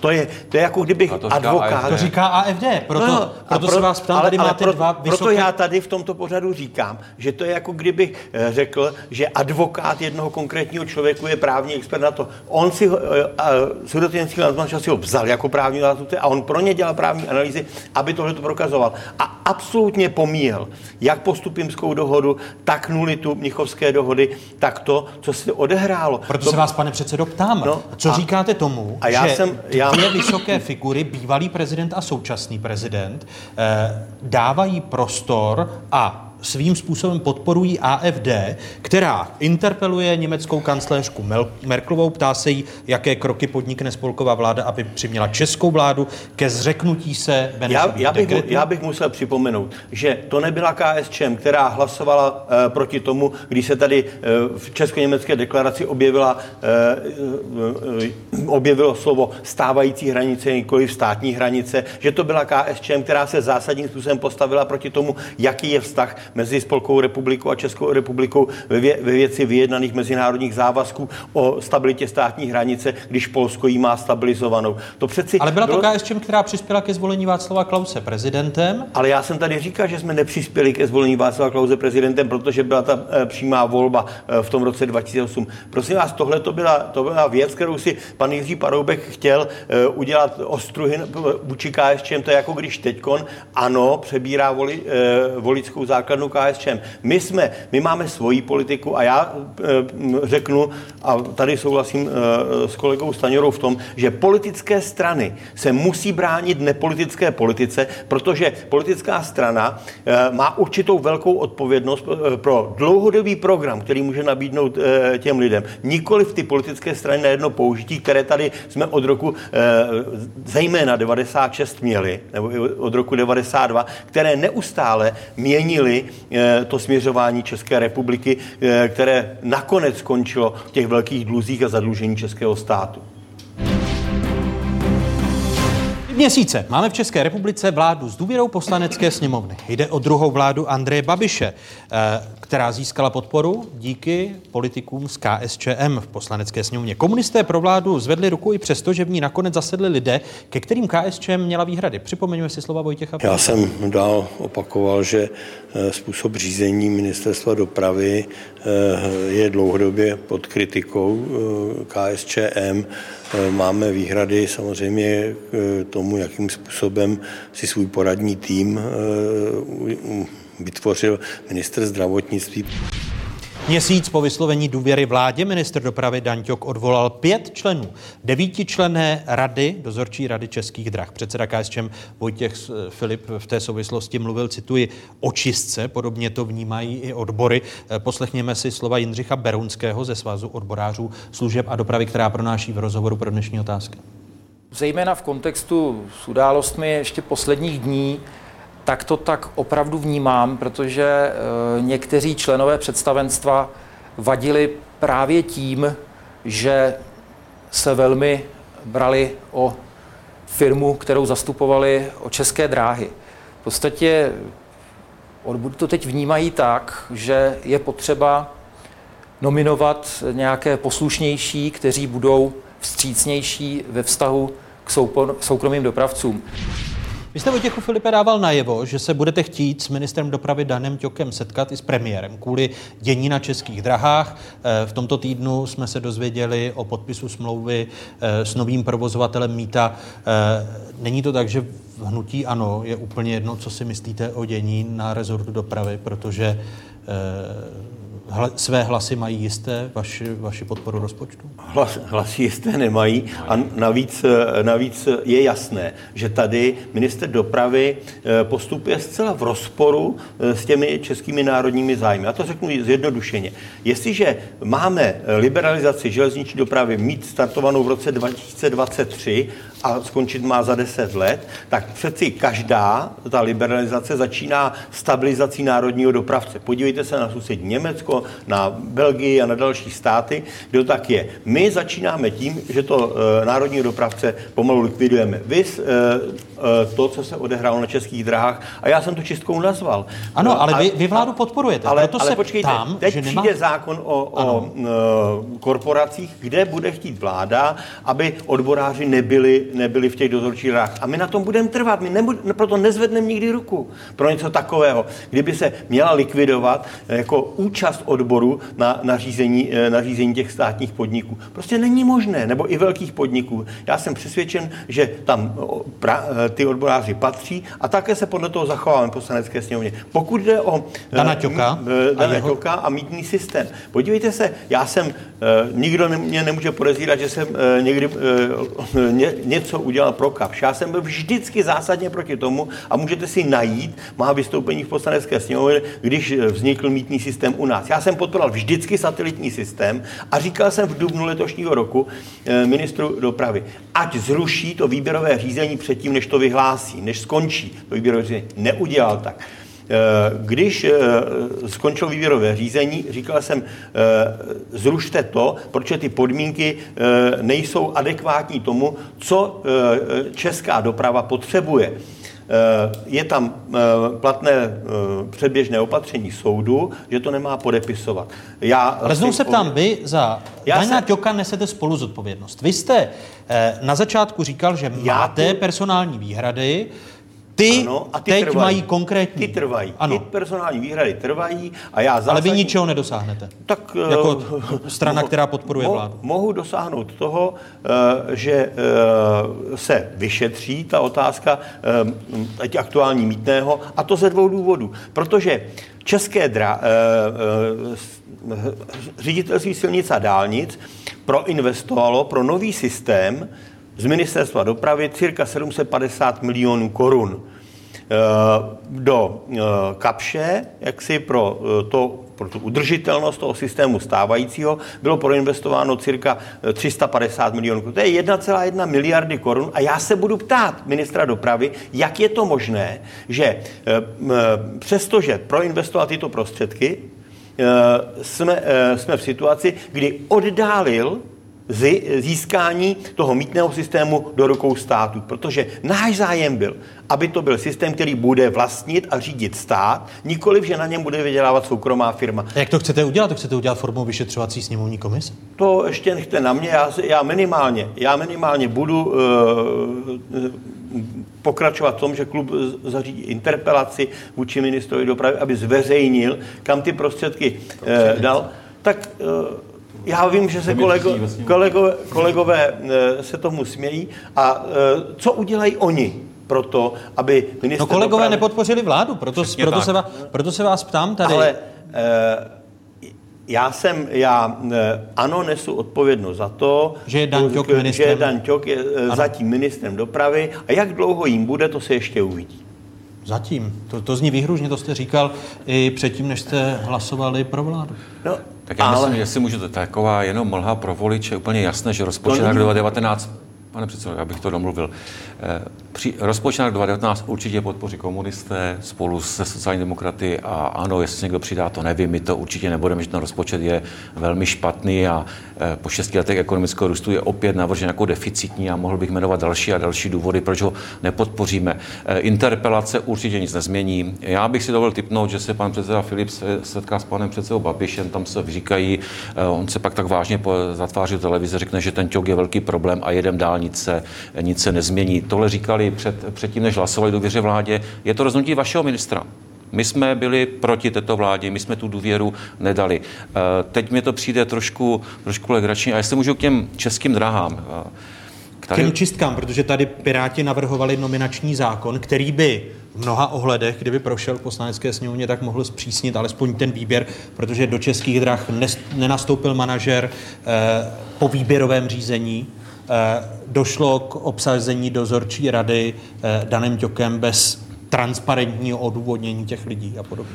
My se tady trošku lišíme. Já myslím, že může být výběrové řízení a být nemusí. Já myslím, že odpovědnost člena vlády za personální obsazení státních, polostátních podniků v jeho rezortu. A je na něm, jakým způsobem si je vybere, ale pak za ty lidi nese politickou, eh, politickou odpovědnost. Takže já vůbec nespochybnuji právo ministra dopravy nebo vlády vyměnit dozorčí radu českých drah která pak mění management. Ale musel bych vědět nějaké důvody, nějaké relevantní důvody. Ty jsem zatím neviděl, ale říkám, to právo jim bez zesporu ponechávám, je to naprosto, naprosto v pořádku. Ty uváděné důvody, že pomalu se přistupuje k liberalizaci, no ale to je věc vlády. A ano, má pět let ministra dopravy. Pět let neustále oddaluje. Kdybych si vzal materiály, které jednou za čas předkládá ministr do vlády, které se jmenuje liberalizace a postup, tak jsem tam pořád ty stejné tratě a pořád se to oddaluje, oddaluje, oddaluje. Kdybychom se na to podívali normálně reálně, jediná trať, kde funguje konkurence, je Ostrava-Praha, já ji rád využívám, včera večer jsem přijel, dneska odpoledne zase ji použiju směrem zpátky a tam se ukazuje, že konkurence přinesla pro cestující, pro cestující vyšší kvalitu a nižší ceny. To je přece klíčově. To by mělo být klíčem k tomu, abychom více motivovali občany, aby používali veřejnou dopravu. A vy myslíte, že výměna ve vedení českých drah prospěje liberalizaci? Ne, já si to vůbec nemyslím, že tady je na tahu prostě vláda jako celek, to je jenom jako zástupný problém. Eh, vláda, ministerstvo dopravy řídí české dráhy, takže kdyby to vláda chtěla, tak se dávno některé tratě soutěžily. Nicméně, vždy bude dominantní dopravce a to budou české dráhy a vždy budou kraje a stát přispívat a hradit tu prognostikou ztrátu, že je ve veřejném zájmu, aby se provozovala veřejná doprava. Jde o to, abychom soutěžili tam, kde to má smysl, eh, abychom soutěžili nejenom na cenu, ale i na kvalitu, to znamená, abychom i předepisovali, co všechno mají mít ty vlaky, jak komfortní to má být, ano. protože to, je, to potom přivede lidi z těch aut skutečně do těch vlaků, protože dneska to mám z Ostravy nejenom pohodlnější, ale i rychlejší pak logicky jezdím a myslím, že můžu říct, včera jsem eh, cestoval za 300 korun, jo, takže je to dobrá cena, dobrá kvalita, eh, konkurence, všechno funguje. Jenom stát za pět let v tom neudělal vůbec nic a teď jako důvod, že se mění vedení českých drah, že se s tím nic neudělalo, to je odpovědnost těch ministrů dopravy, kteří nepřesvědčili vládu, nespustili ty jednotlivé soutěže. A taková soutěž na jednu trať trvá dva roky. Nebo... Ano, ano. Já jako souhlasím s tím, co říká Zbigněk Stanujura, s tím postupem, co by se mělo dělat i, i s tím soutěžením, ale všichni víme, že tady ty české dráhy budou a musíme se bavit o tom, jak teda by to mělo fungovat tak, aby to bylo průhledné, protože my tady máme výjimku ze zákona o registru smluv, která byla dělaná účelově pro Čes a české dráhy, protože se vztahuje na všechny státní podniky, které vydali dluhopisy nebo jiné cenné papíry, které jsou obchodované na burze nemáme tady průhledný způsob obsazování dozorčí rady českých drah. Takže my jsme měli v dozorčí radě českých drah pana Ferance, což byl poslanec ANO. Pan Babiš říkal, já tam nemám žádný politiky, všechno jsou to odborníci.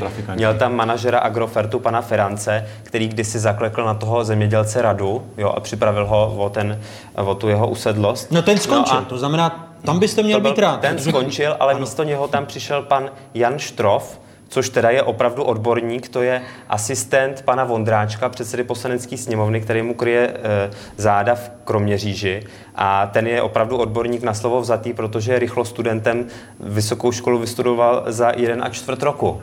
Takže to jsou ty odborníci, který ano, dosazuje na ty klíčové místa v dozorčí radě. Navíc je to starý sociální demokrat, který seděl s Pavlem Bémem ve vládě v Praze, v radě, v radě města. Jo. Takže pan, pan Štrof, že, že se stal novým členem dozorčí rady a že tam zůstává na ministerstvu dopravy ta stará, ty staré struktury, jako je pan Hlína, jako je paní Kleslová, jako je pan Jansta, který právě dělal to zadávací e, výběrové řízení na, e, na to míto A co s tím tedy můžete dělat? E, tady Vojtěch Filip říká, že půjdou cestou interpelace. Vy tedy říkáte, že kroky Dana Ťoka jsou nekompetentní, že vedení českých drah je obsazeno trafikanty, chápu správně vaše slova.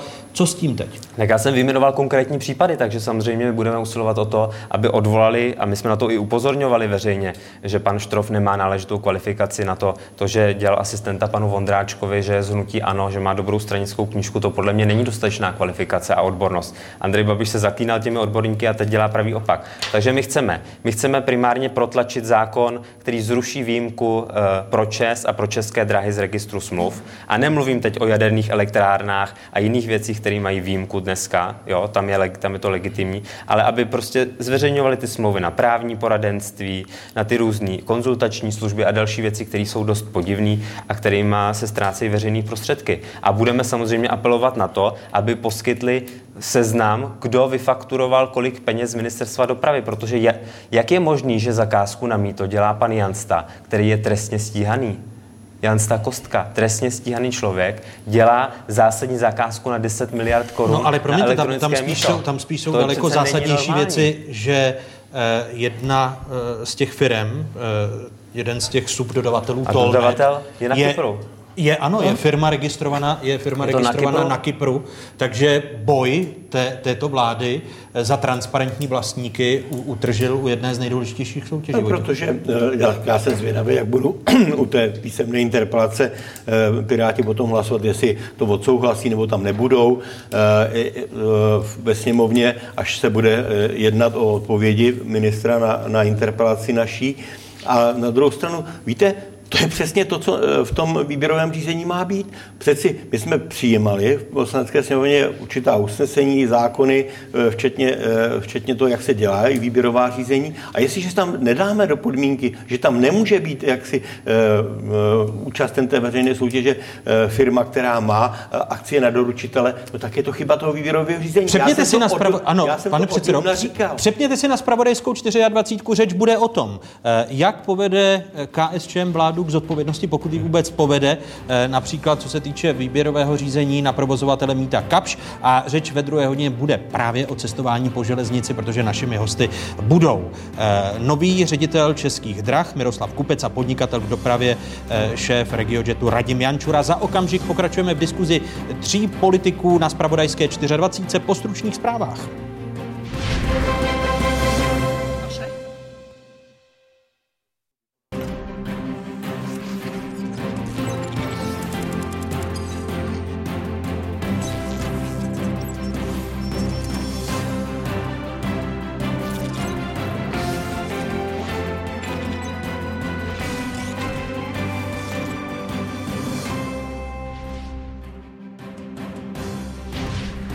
Samozřejmě, že navzdory plánovanému deficitu budeme usilovat o vyrovnaný rozpočet, ale ne za každou cenu.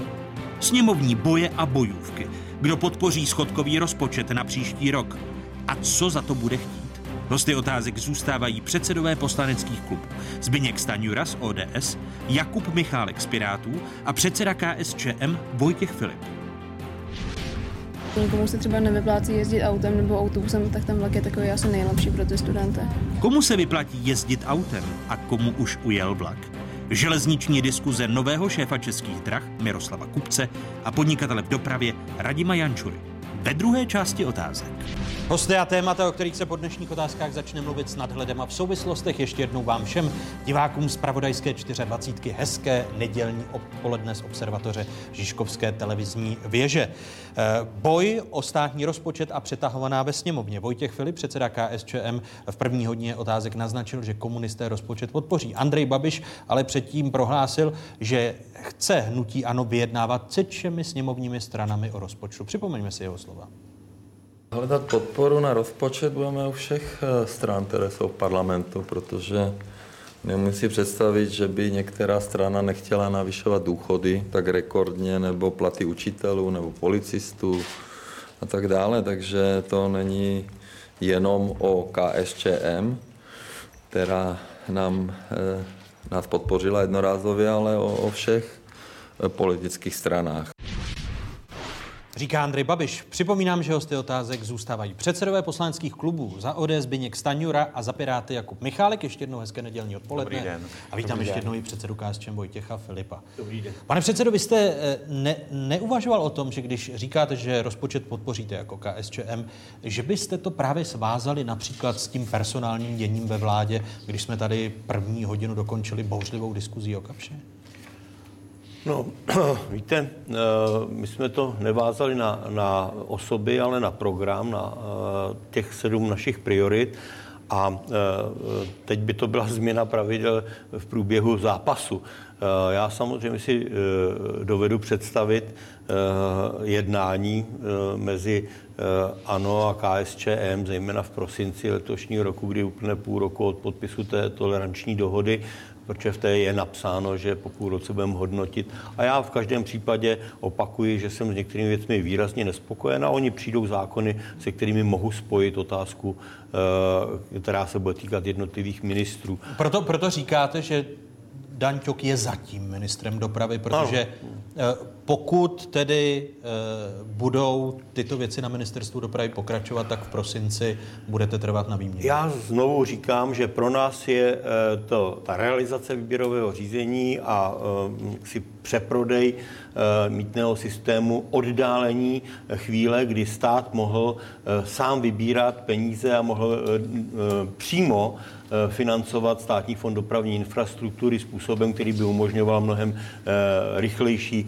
eh, stavby, dokončování staveb dálnic, železničních koridorů a podobně. To je pro nás to prioritní, protože my jsme nepodpořili vládu kvůli tomu, aby něco privatizovala nebo přeprodávala tyto majetky, ale aby stabilizovala majetek státu. Vás Andrej Babiš oslovil, když po těchto otázkách je jasné, že KSČM rozpočet podpoří, takže no, počítá... No, není to jasné, já jsem řekl, že, že tak budu informovat výkonný výbor a klub. Jakože a vy myslíte, že, že vám to ne, neodsouhlasí? Tak my jsme demokratická strana, kde hlasuje Aha. ve výkonný výboru 21 e, lidí a musí mít většinu. Eh, Andrej Babiš oslovil Piráty? Eh, já o tom nevím, že by pan Babiš oslovil Pirátskou stranu a my jsme vždycky říkali, že jsme konstruktivní opozice, že jsme ochotní jednat o takovýchto věcech. Ale ten rozpočet, tak jak je navržen, tak podle nás není správně a my bychom ho nepodpořili a naopak bychom požadovali zásadní úpravy, protože pan Babiš si založil kariéru na tom, že říká, jak šetří, aby se nerozhazovalo a ve skutečnosti ten rozpočet a rozpočtový výhled navrhuje, aby byl 40 miliardový deficit a aby ten 40 miliardový deficit byl i příští rok, přes příští rok, přes, přes příští rok. Takže to vůbec nesměřuje k tomu, aby se deficit snižoval, ačkoliv teď ekonomice se daří velmi dobře a nejsou tam nejsou tam, jsou tam strašně malé investiční výdaje, to procento je mizivé. V podstatě my nemůžeme očekávat žádnou digitalizaci státu. Přitom my jsme teď v období, kdy se ekonomice daří, rostou platy a my bychom se měli snažit o to, aby se víc zapojil kapitál, aby se ta ekonomika transformovala, aby se rozšiřovaly nové technologie, stát digitalizoval, zefektivňoval se a toto se bohužel tak říkajíc eh, prožere. A to si myslím, že je velmi špatně.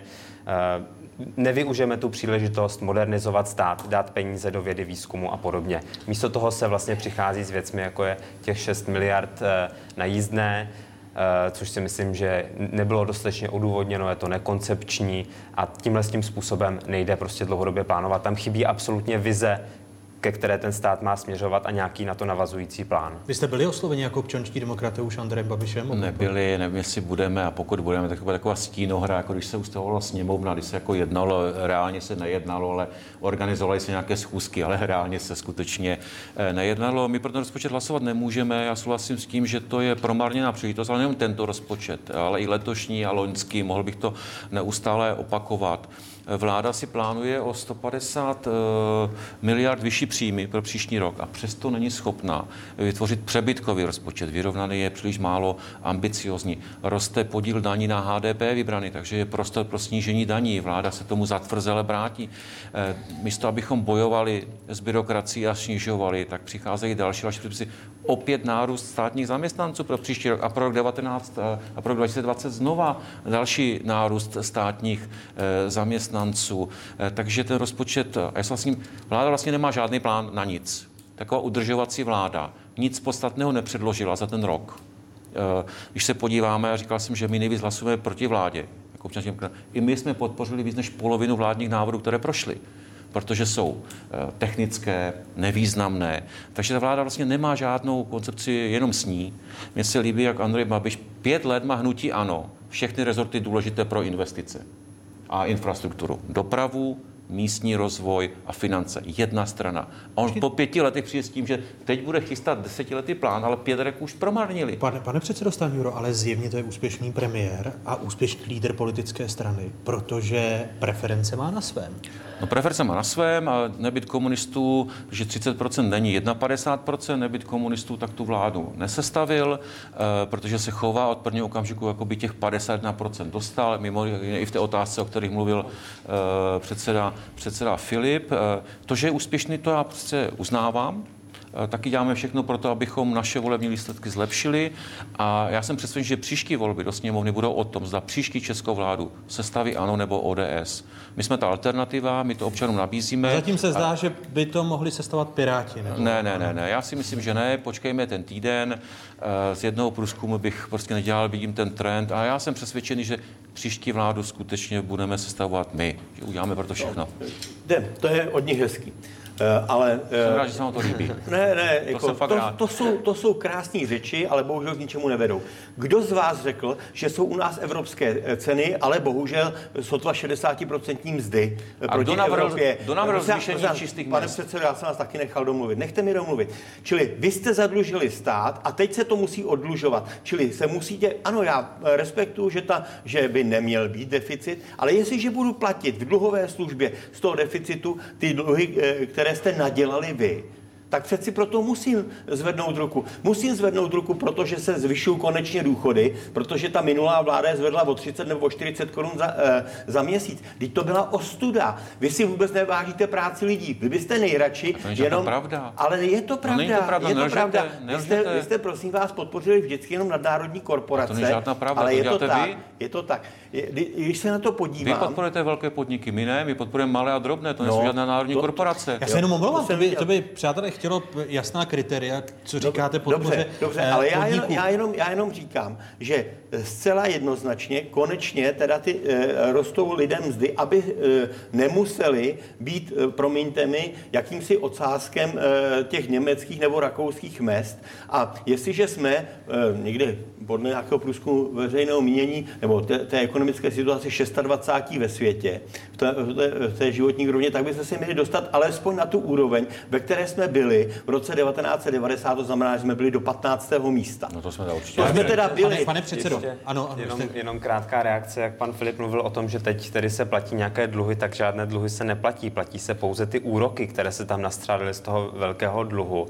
A pokud jde o důchody, tak my jsme taky hlasovali pro zvýšení důchodu seniorům, ale podstatné je říci, že vláda žádným způsobem nevysvětlí, jak bude řešit důchodovou reformu, protože jestli se toto zvýšení má promítnout do dalších 20 let, tak za 20 let ten systém bude 240 miliard korun ročně v mínusu. Ale a tohle ministrně práce a sociálních věcí, věcí, jenomže upřesním, ministrně práce a sociálních věcí v tomto pořadu před 14 dny jasně řekla, že do konce října předloží jízdní řád důchodové reformy a že z těch předchozích důchodových komisí vezme část věcí. Otázku, a to přece není možné, aby, aby se tohle dělalo bez opozice, bez, bez nějaké komise nebo skupiny politických partnerů, kteří se sejdou a dohodnou se na nějakém dlouhodobém to dělá důchodového systému. To je naprosto nepřijatelné a my jsme vyzvali ministrini už v poslanecké sněmovně, aby takovou komisi udělala a ne, že ona nám e, ukáže vlastně nějaký její návrh, který e, půjde v uvozovkách na tvrdo a válcováním skrz poslaneckou sněmovnu, to ničemu nepomůže. Já jsem rád, že jsme se debatě dostali na mzdy, jo? protože my jsme to vnesli do loňských sněmovních voleb jako klíčové téma.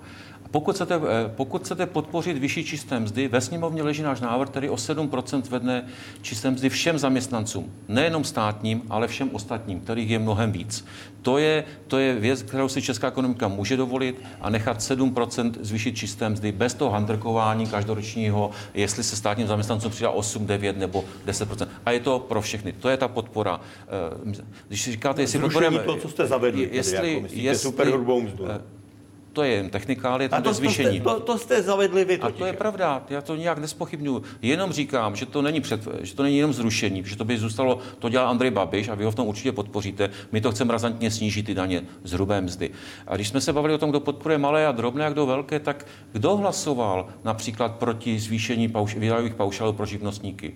Eh, opozice, ta skutečná opozice byla pro, ale zamítli ten návrh, respektive nehlasovali pro ně ve třetím čtení komunisté, socialisté a hnutí. Ano, to Vy byla jste s námi nejednali o tom, abychom se dohodli na tom, jak se, jak se to udělá s těmi výdajovými paušály. My jsme o tom jednali, my jsme, my jsme to měli jednali v programu, my to jed... jste s námi nejednali. My jsme jednali, jsme jednali racionálně v rozpočtovém výboru, rozpočtový výbor to dokonce doporučil většinou hlasů, takže jsem si myslel, že pokud odborný výbor doporučí v tak závažné věci, eh, že s ním má být pro, že to projde, neprošlo to. Eh, je, je třeba říct, že, to, že kdo změnil názor, byli sociální demokraté, protože komunisté byli proti zvýši, eh, zvýšení výdajových paušálů i ve výboru, tam sociální demokraté byli pro, potom ovšem se potkali s premiérem, ten řekl, nebude to a byli proti. To je konkrétní podpora malým a drobným. Snížení daní. Boj proti nesmyslné třetí a čtvrté, boj proti nesmyslné třetí a čtvrtě vlně EET, to je zase ochrana malých a drobných. To není ve ne, proto, proto, se, proto se ptám, jak funguje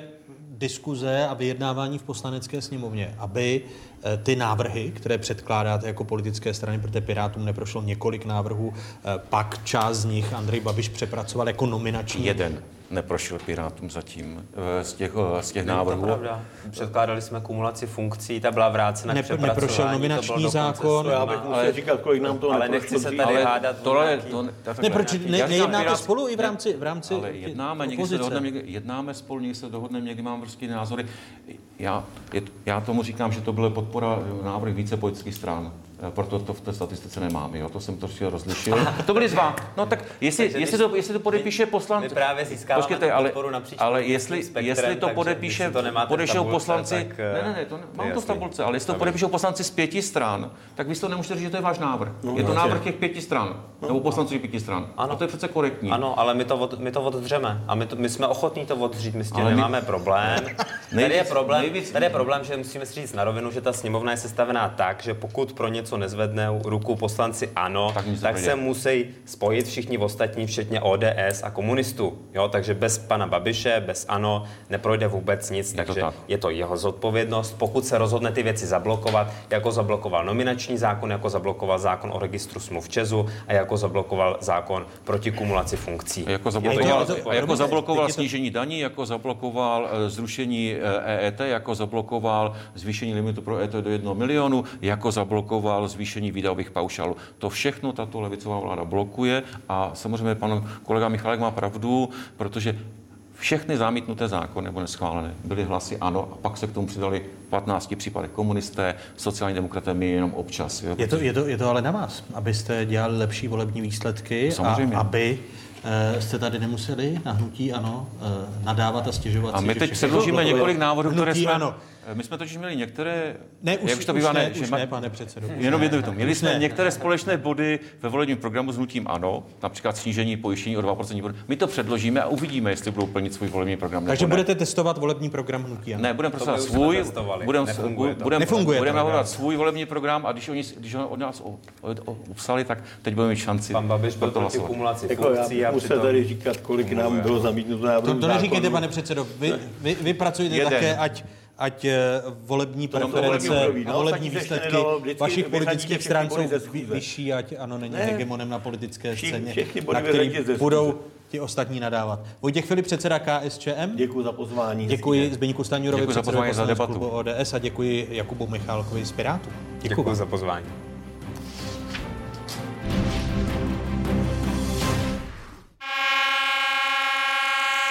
Od září platí ve vlacích a v autobusech zlevněné jízdné. Seniori starší 65 let a studenti do 26 let mají 75% slevu. Tu dopravcům hradí stát. Ministerstvo financí počítá, že na kompenzacích vyplatí necelých 6 miliard korun ročně. Případný zvýšený zájem by cestující neměli negativně pocítit. Dopravci i vládní nařízení s takovou alternativou počítají. Připravili jsme si několik desítek záložních vozů, takže jsme řádově schopni celkem eh, ty spoje posílit o stovky míst. V tom nařízení je možnost, že dopravce může ty slevy eh, vyloučit v případě, že by byly třeba eh, příliš přetížené a nebyla tam možnost je nějakým způsobem kompenzovat. A jak se se slevami pracuje v praxi?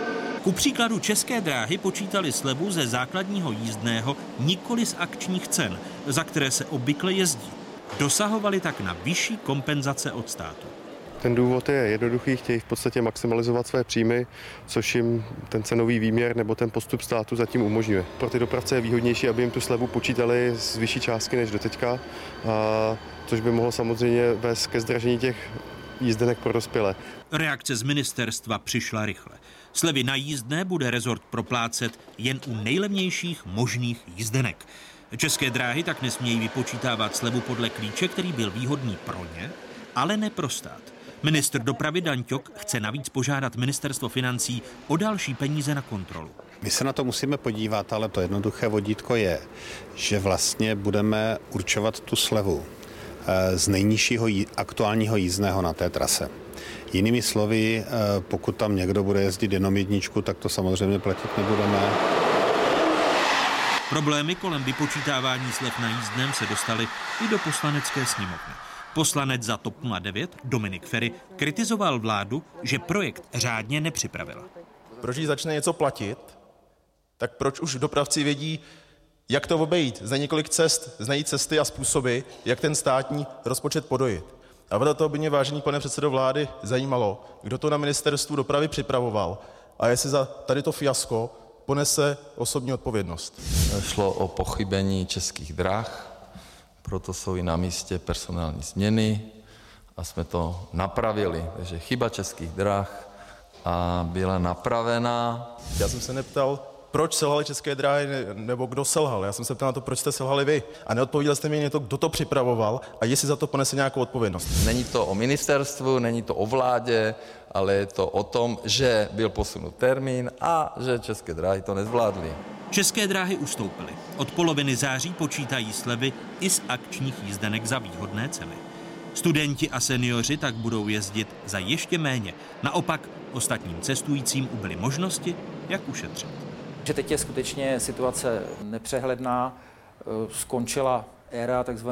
včasných jízdenek a pro pravidelně jezdící cestující, kteří neměli žádné slevy, tak e, někde se skutečně teď to jízdné i zvýšilo. A nejen o slevách na jízdném bude řeč v následujících minutách. Mé pozvání eh, přijali eh, nový předseda představenstva českých drah, Miroslav Kupec. Vítejte. Dobrý den, dobrý den. A vítám i podnikatele v dopravě Radima Jančuru. Hezký dobrý den. Dobrý den. Pánové, přibližně měsíc platí na všech eh, vlakových autobusových linkách, krom spojů MHD výrazné slevy pro studenty do 26 let a pro ty seniory starší 65 let. Máte už předběžná čísla, kolik lidí 75% slevu využilo? Pane Jančuro, kolik u vás? Tak ono jsou to teprve tři uzavřené týdny a je pravda, že každý týden se počet no, poměr cestujících eh, zvyšuje. A dneska se to blíží kolem 30% cestujících v našich vlacích autobusech eh, je z těchto slevových skupin. Tedy týden od týdne větší zájem? Ano. A myslím si, že se to může ustálit třeba kolem 40%, nebo když se podíváme na tu populační křivku, tak dneska mají slevy do 6 let, 6 do 18, studenti do 26 a pak seniori od 65, čili je to zhruba 40% populace, takže jestli začnou jezdit, tak to bude dobré pro všechny dopravce, ale i pro ně. Ukaz, ukazuje se nárůst e, přepravených cestujících výrazně, to, že by to... to je zatím opravdu řádu procent, tak řekněme možná do 5%, ale na základě těch tří dnů se ještě to nedá moc kvalifikovat. Tři týdnů? Tři týdnů, pardon. Jo, e, protože za sebou máme první měsíc. Jak je to u českých drah, pane Já potvrzuji slova pana Enčury. Zatím jsou to čísla předběžná, k nějakému nárůstu dochází, ovšem my budeme mít ty konečná čísla někdy v polovině října za měsíc září. Takže eh, jinak my jsme připraveni na to, v podstatě jsme schopni operativně nasazovat záložní vozy tam, kde eh, by byl signál toho, že ta kapacita bude nedostatečná. Zatím to není tak, že by vám to přeplňovalo eh, kapacitu a že byste museli rozšiřovat počet vozů. Ne, zatím to tak není. No. Ale průměrná obsazenost české dráhy je zhruba kolem 25%. Uh, u nás samozřejmě vyšší, to je jasný. Nechci kritizovat, protože vy děláte hodně regionální dopravu, kde je to typickou vlastností regionální dopravy.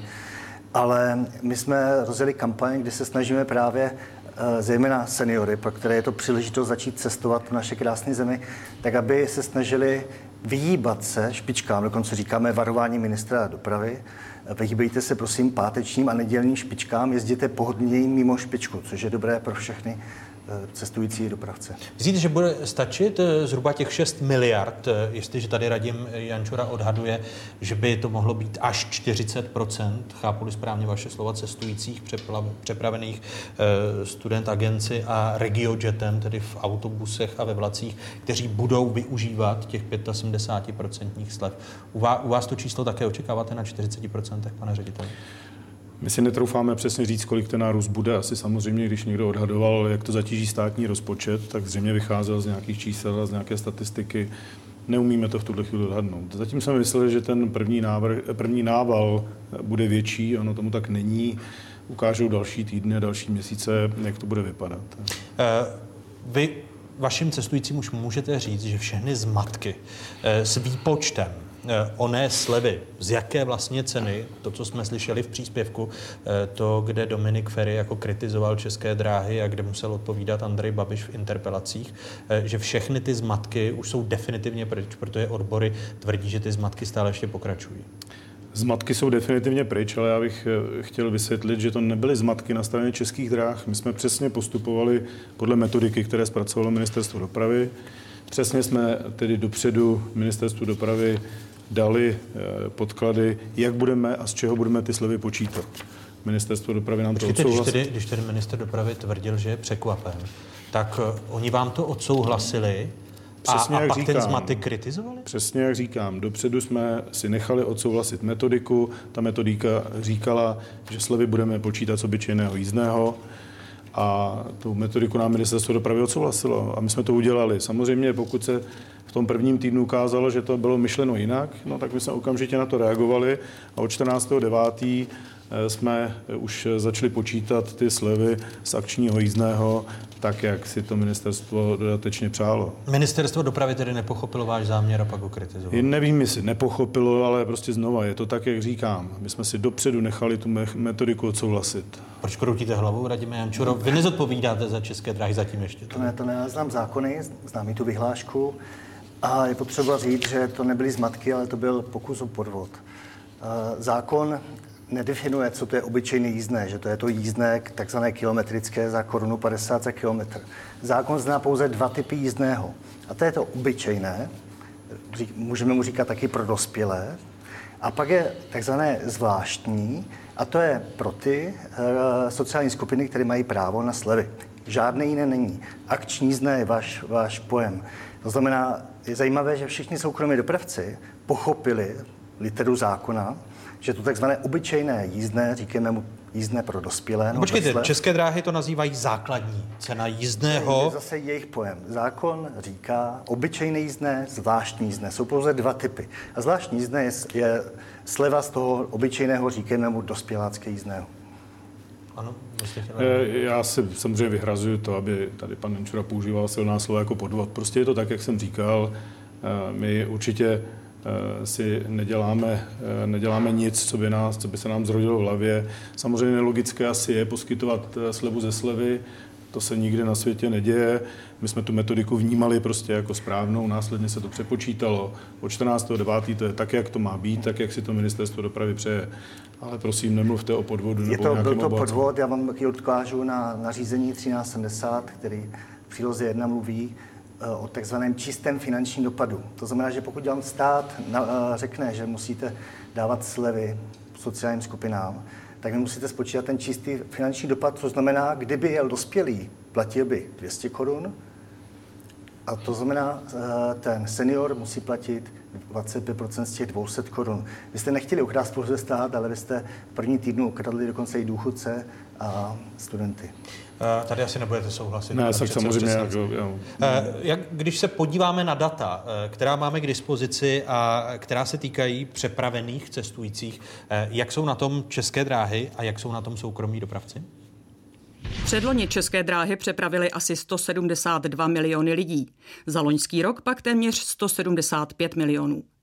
Vyšší počty cestujících hlásí i soukromí dopravci. Vlaky RegioJetu v loňském roce cestovali 4 miliony 700 tisíc lidí, což je o milion víc než v roce 2016. 1,5 milionu cestujících v loni využilo soupravy Leo Expressu. Za první pololetí letošního roku české dráhy přepravily téměř 90 milionů cestujících, RegioJet necelé 3 miliony a Leo Express asi milion lidí. Byť eh, máme k dispozici pouze měsíc, tak zatím v souvislosti s tím zlevněním jízdným naznačujete, že by výrazné skokové navýšení přepravených cestujících kvůli této slevě, za kterou daňoví poplatníci zaplatí zhruba 6 miliard korun, tak neočekáváte, Radime Jančuro? Neočekávám a právě bude velká otázka, jestli se České dráhy nepokusí o další formu uh, podvodu. Vy kdybyste ty České dráhy neměl, tak si je musíte vymyslet, ne, ne. protože eh, krom mnoha žalob, které jste na České dráhy podal kvůli různým věcem a ještě o nich bude řeč, tak neustále mluvíte o podvodech ve vztahu k českým drahám. Ale takže... české drahy velice často podvádějí svého majitele. čili český stát. Tyhle ty slevy, tyhle, to byla jedna, jedna z těch podvodů. Myslím si, že další podvod bude s tím, protože a to je vlastně otázka, zda pak těch 6 miliard bude stačit. V případě, že se České dráhy znovu pokusí o podvod, tak jim tak nebudou stačit. Protože oni určité slevy eh, pro sociální skupiny ty, ty, byly těch už... 6 miliard částečně dostanete i vy. Ano. Tak eh, neříkejte, že jde o podvod, že České dráhy dostanou od státu Protože 6 miliard. my jsme dostávali do posud placeno eh, za každého cestujícího podle starých slev. České dráhy měly v tom těch základních 14 miliardách, co dostávají od objednavatelů, povinnost poskytovat slevy, eh, které do, eh, do posud byly velmi podobné. To znamená, děti do 6 let taky jezdili zadarmo, čili vlastně nově pro děti od 6 let nesmí dostat ani korunu navíc. Eh, pro děti do 15 let byly slevy 50%, nově to 75%. Ještě nedávno dokonce jste měli povinnost vozit seniory od 70 let. Měli jste povinnost vozit studenty, ale pouze mezi bydlištěm a školou. To znamená, že tuhle tu vyšší slev už eh, dostáváte zaplaceno v těch 14 miliardách od objednavatelů a tato výše eh, slev se musí odečíst pod těch slev, které dáváte od prvního eh, devátý. A tam bude strašně záležet na tom vyučtování vůči všem objednavatelům. Chcete nějak reagovat na to naštění? Mně trochu ty slova pana Enčury připadá jako křik zloděje, chyťte zloděje a předjímat to, že mu budeme někoho podvádět Pane Jarančur, nebudeme, prostě budeme postupovat podle pravidel. Já vás ujišťuju, že tomu tak bude. A pan Jančura nepostupuje podle pravidel, když říkáte, že Hmm. vám jeho slova připomínají, že zloděj Takže říká... zloděj, tak musíte říct, co jsem vám ukradl. Ne, vůbec ne, ale tak ne, začal jste používat silná slova. Tak já myslím, řekl, že, že jsem zloděj, tak já myslím, že váš současný vztah s Flixbusem a to, jak postupujete v autobuse, je dobré, A co jsem ukradl? Co jsem vám ukradl? Co jsem lidem ukradl? Řekněte mi. Já to. jsem řekl, že mi to připomíná, jako když zloděj křičí, chyťte zloděje. Ano. Vy jste řekl, že jsme podvodníci, že budeme okrádat stát, mi, že už ho okrádáme. Já vám říkám, že to není pravda. Tečka. Eh, Když se vrátím k té původní otázce, eh, která se týkala přepravených cestujících, ani vy tedy neočekáváte skokový nárůst přepravených cestujících soudě z těch čísel, která máme k dispozici za první měsíc existence výrazných slev pro studenty do 26 let a pro seniory nad 65 let. Skokový určitě ne. Nám rostou, nebo roste tento ukazatel nárůst počtu cestujících máme každý rok. Je tomu taky v letošním roce, ale skokově určitě ne. Eh, Vzhledem ke komfortu cestujícím jsem se chtěl zeptat a jedno eh, z témat otázek, které považuji za zásadní, je uznávání jízdenek. O tom jsme v tomto pořadu mluvili mnohokrát, když eh, začaly první liberalizační kroky na železnici, ale po té vaší úvodní vyostřené debatě se bojím zeptat, jestli není možné se dohodnout na tom, aby jízdenky národního dopravce a soukromých dopravců byly uznávány dřív než v roce 2000. Prosím, moc to prosím. Pro naše cestující, všechny naše cestující. Pan Jenčura prosí, ale na špatném místě, ale k tomu se dostaneme. Proč prosím na špatném místě? Nemůžete se dohodnout, eh, protože ministerstvo dopravy stále jenom slibovalo a teď tedy začalo podnikat kroky, eh, že by to mělo být eh, v prosinci roku 2020, což je později, přitom než se původně plánovalo, kdyby mohly být uznávány jízdenky vámi jako dopravci napříč? To o tom není o tom, že my bychom nechtěli uznávat jízdenky a nechtěli bychom tedy společně distribuovat jízdenky naše i, i ostatních dopravců. Ale ono proto musí být nastavená jasná pravidla a jedna z věcí, která je naprosto zásadní, je to, že to musí někdo rozúčtovat. To znamená, musí vzniknout takzvané clearingové centrum, které rozúčtuje a rozdělí ty tržby v těch jednotlivých distribučních kanálech na ty dopravce, tak, jak byly ty jízdenky prodávány. My odmítáme jednu věc, zásadní věc, abychom zase to nebyli my, kdo ve svých nákladech ponese eh, tedy náklady spojené se zřízením clearingového centra. Tudíž ta prozba, kterou jste tady jakoby neverbálně na mě poslal, že už teda by byl nejvyšší čas i verbálně, tak to prostě není problém českých drah. My jsme připraveni do toho systému se zapojit. A jde o tu, jde o tu firmu, eh, která se jmenuje Cendis, to je státní podnik a eh, má jít o eh, to, že firma Cendis bude za 255 milionů korun navrhovat systém toho jednoho jízdního dokladu, chápu-li to eh, správně, a čtyři roky to provozovat. Co říkáte té, té částce, že víc než čtvrt miliardy korun dáme jako daňoví poplatníci na to, aby tady byl jeden jízdní doklad, pane předsedo? Eh, Můžu na to mít eh, soukromý názor, je to věcí ministerstva. Ministerstvo samozřejmě pochopilo, že je to v jejich rukou, je to jejich eh, práce, eh, aby se zřídilo jednotný, jednotné jízdné, musí něco pro to udělat. My jsme nabídli ministerstvu dopravy eh, naše, řekněme, zázemí z pohledu, z pohledu softwaru, z pohledu těch nástrojů, které máme, zda by je nemohlo využít. Nicméně znovu opakuji. Vy jste byli odmítnuti? Nebyli jsme ještě odmítnuti, ale to rozhodnutí je samozřejmě rozhodnutí ministerstva dopravy o tom, že na to alokuje tyto zdroje a začne si ten systém vyvíjet ve, vlastních, ve vlastní režii. A pokud by využilo toho vašeho systému, kolik by se dalo uspořit? To se nedá takhle říct, to asi by vyžadovalo nějakou, nějakou ekonomickou analýzu, ale to není zatím v tuhle chvíli předmětem jednání. No, stále nechápu, proč musím jako daňový poplatník zaplatit víc než čtvrt miliardy korun, aby tady vznikla jednotná jízdenka. Rozdělme to, vy mluvíte to o vysvětlím. jednotném, to jsem zvědav. Jo. Jak to vysvětlíte? Tak eh, tam jde o to, že České dráhy nechtěli kooperovat eh, v tom projektu společného jízdného, protože si tím, no, mysleli si tím, že tím oddálí soutěže. Eh, ono dokonce vláda, Sobotková vláda, dala usnesení a přikázala přes řídící výbor Českých dráh, přikázala Českým dráhám, ať podepíšou smlouvu se soukromými dopravci, kteří s tím souhlasili, eh, o zájemné uznávání jízdenek. To zájemné uznávání jízdenek může začít opravdu okamžitě.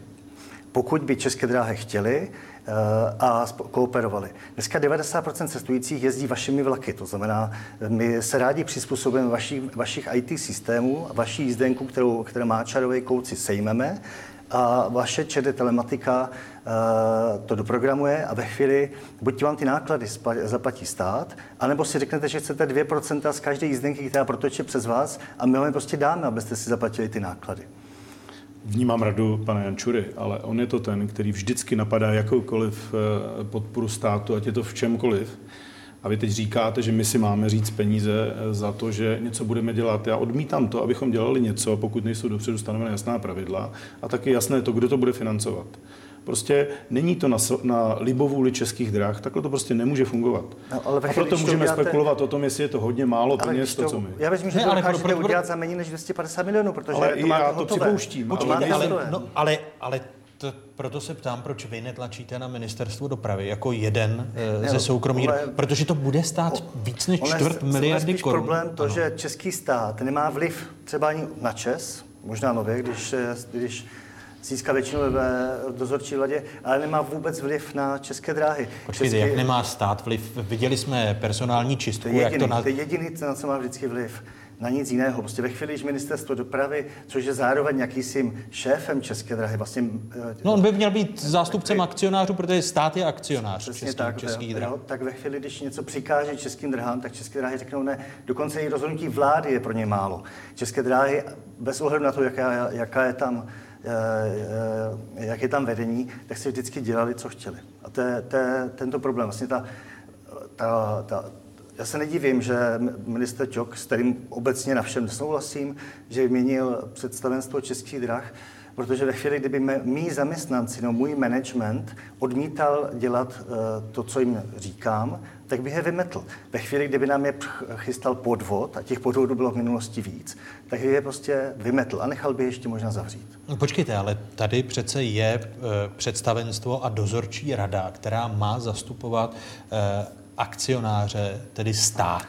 Ano, Vy to... tvrdíte, že toto nefunguje, nefunguje to ani pod daním, daném To takhle nefungovalo nikdy v Česu a nikdy v Českých drahách. Budu rád, když to bude a jak by, jak byste fungovat nově. Jak by, kdyby vy byste byl ministrem dopravy, tak jak byste jako daňovému poplatníkovi zajistil to, aby nemusel platit víc než čtvrt miliardy korun za to, že státní firma Cendis bude provozovat jednotnou jízdenku, která bude uznávána všemi dopravci? Pane redaktore, si k tomu můžu jenom jednu poznámku, protože to je často, často to slýchám a je to velké nedorozumění není.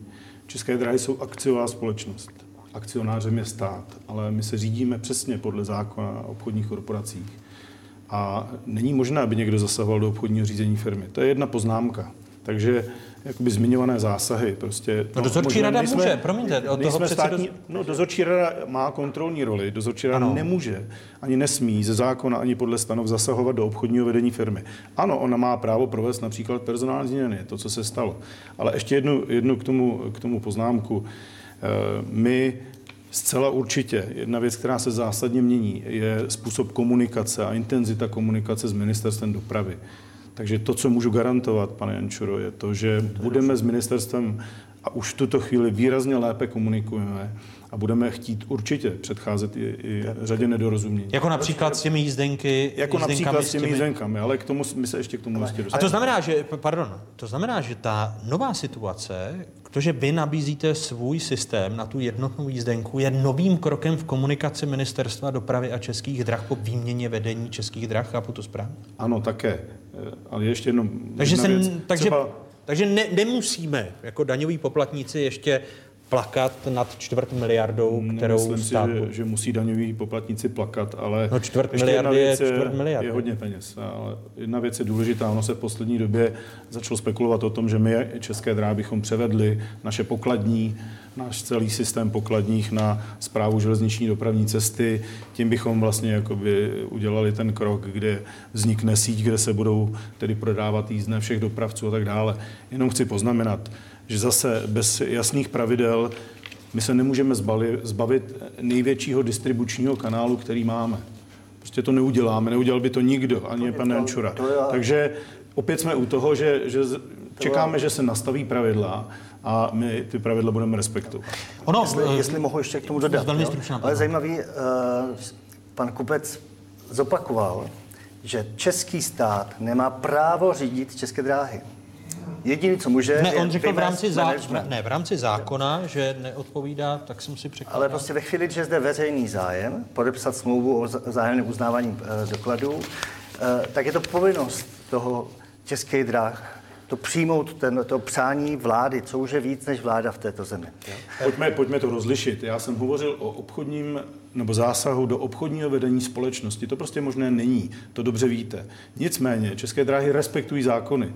Ať je to vyhláška, ať je to zákon, ať je to cokoliv. Ať je to rozhodnutí ministerstva, A z, které se z toho, jak zatím ta, ta diskuze o jednom jízdním dokladu eh, vypadá, tak podle vás to opravdu nemůže být dřív než v roce 2020, zdá se.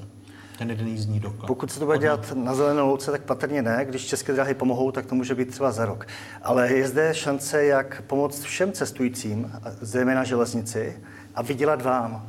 Já vám nabízím, že vám budu zdarma podávat všechny vaše jízdenky na našich, eh, našich prodejních místech. A naopak, když vy budete podávat všechny naše jízdenky, tak dám vám za ně provizi 10 Udělejme něco pro cestující, aby cestující, když vleze do jakýkoliv pobočky, si mohl koupit jízdenku až do konečného místa, byť třeba bude cestovat dvěma dopravci. Můžeme se na tom dohodnout. Vy na tom vyděláte, já vám dávám 10%, já od vás nechci nic a budu podávat všechny vaše jízdenky. Můžu vám slíbit, že se tím určitě budu zabývat a velmi rychle vám dám odpověď, pane Jančur. Tak ke, ke, kež by to bylo p- pro nás Můžete proces... si na to plácnout rukou? No, že vám dám odpověď? Jsme přidrát... Ne, že- se odrátujeme. My jsme přidrátovaní. Ne, vy jste přidátovaní, zatím si plácat rukou nemůžete. Eh, personální zemětřesení v českých drahách. Už jsme o něm mluvili v hodině první. Dozorčí rada v polovině září obměnila vedení Pavla Krtka v čele představenstva českých drah nahradil Miroslav Kupec. Ke změně v dozorčí radě přistoupila eh, vláda, respektive ministerstvo dopravy na základě analýzy, z níž vyplynul, že státní dopravce, cituji, zaostává v procesu liberalizace. Jak vysvětlil nový předseda dozorčí rady českých drah Petr Mous. vyplynuly potřeby eh, posílit české dráhy a kompetence českých dráh v eh, procesu liberalizace a kompenzovat výhody, do kterých se dostávají naši konkurenti, díky tomu, že učinili kroky, které my zatím ještě váháme učinit. A věřím, že tímhle tím impulzem, který jsme dnes dali, se celý proces rozhýbe tak, aby české dráhy byly eh, dokonalým a úspěšným eh, konkurentem hráčů na dopravním trhu v Evropě. Slova nového předsedy dozorčí rady českých drah profesora Petra Mouse. Pro změny ve vedení českých drah eh, ale nejsou důvody, říkají zástupci odboru. Tady jsou slova Jindřicha Berounského. Ani ministr dopravy, ani pan předseda dozorčí rady, pan profesor Mos, vůbec nepřesvědčili odbory o tom, že by české dráhy nějak zaostávaly. Právě naopak, v podstatě to představenstvo, které bylo v tom původním složení odvoláno, tak v poslední době zejména představovalo tým lidí, kteří opravdu bojovali za dopravce české dráhy a myslím si, že naopak velice fundovaně se snažili i ministerstvo dopravy přimět k tomu, aby nastavilo rovné podmínky pro soutěžení na železnici. Říká v rozhovoru pro dnešní otázky Jindřich Berounský ze Svazu odborářů služeb a dopravy. V čem se, pane předsedo, eh, podle vás jako nového šéfa českých drah změní příprava a postoj českých drah k liberalizaci? Tak zaprvé já nemůžu se vyjadřovat k rozhodnutí ani řídícího výboru, ani dozorčí rady. To je prostě jejich výsostné právo, ale možná došlo k řadě nedorozumění. Eh, my jako akciová společnost a představenstvo, které akciovou společnost řídí, musí samozřejmě dělat všechno pro to, aby akcie té společnosti neklesaly.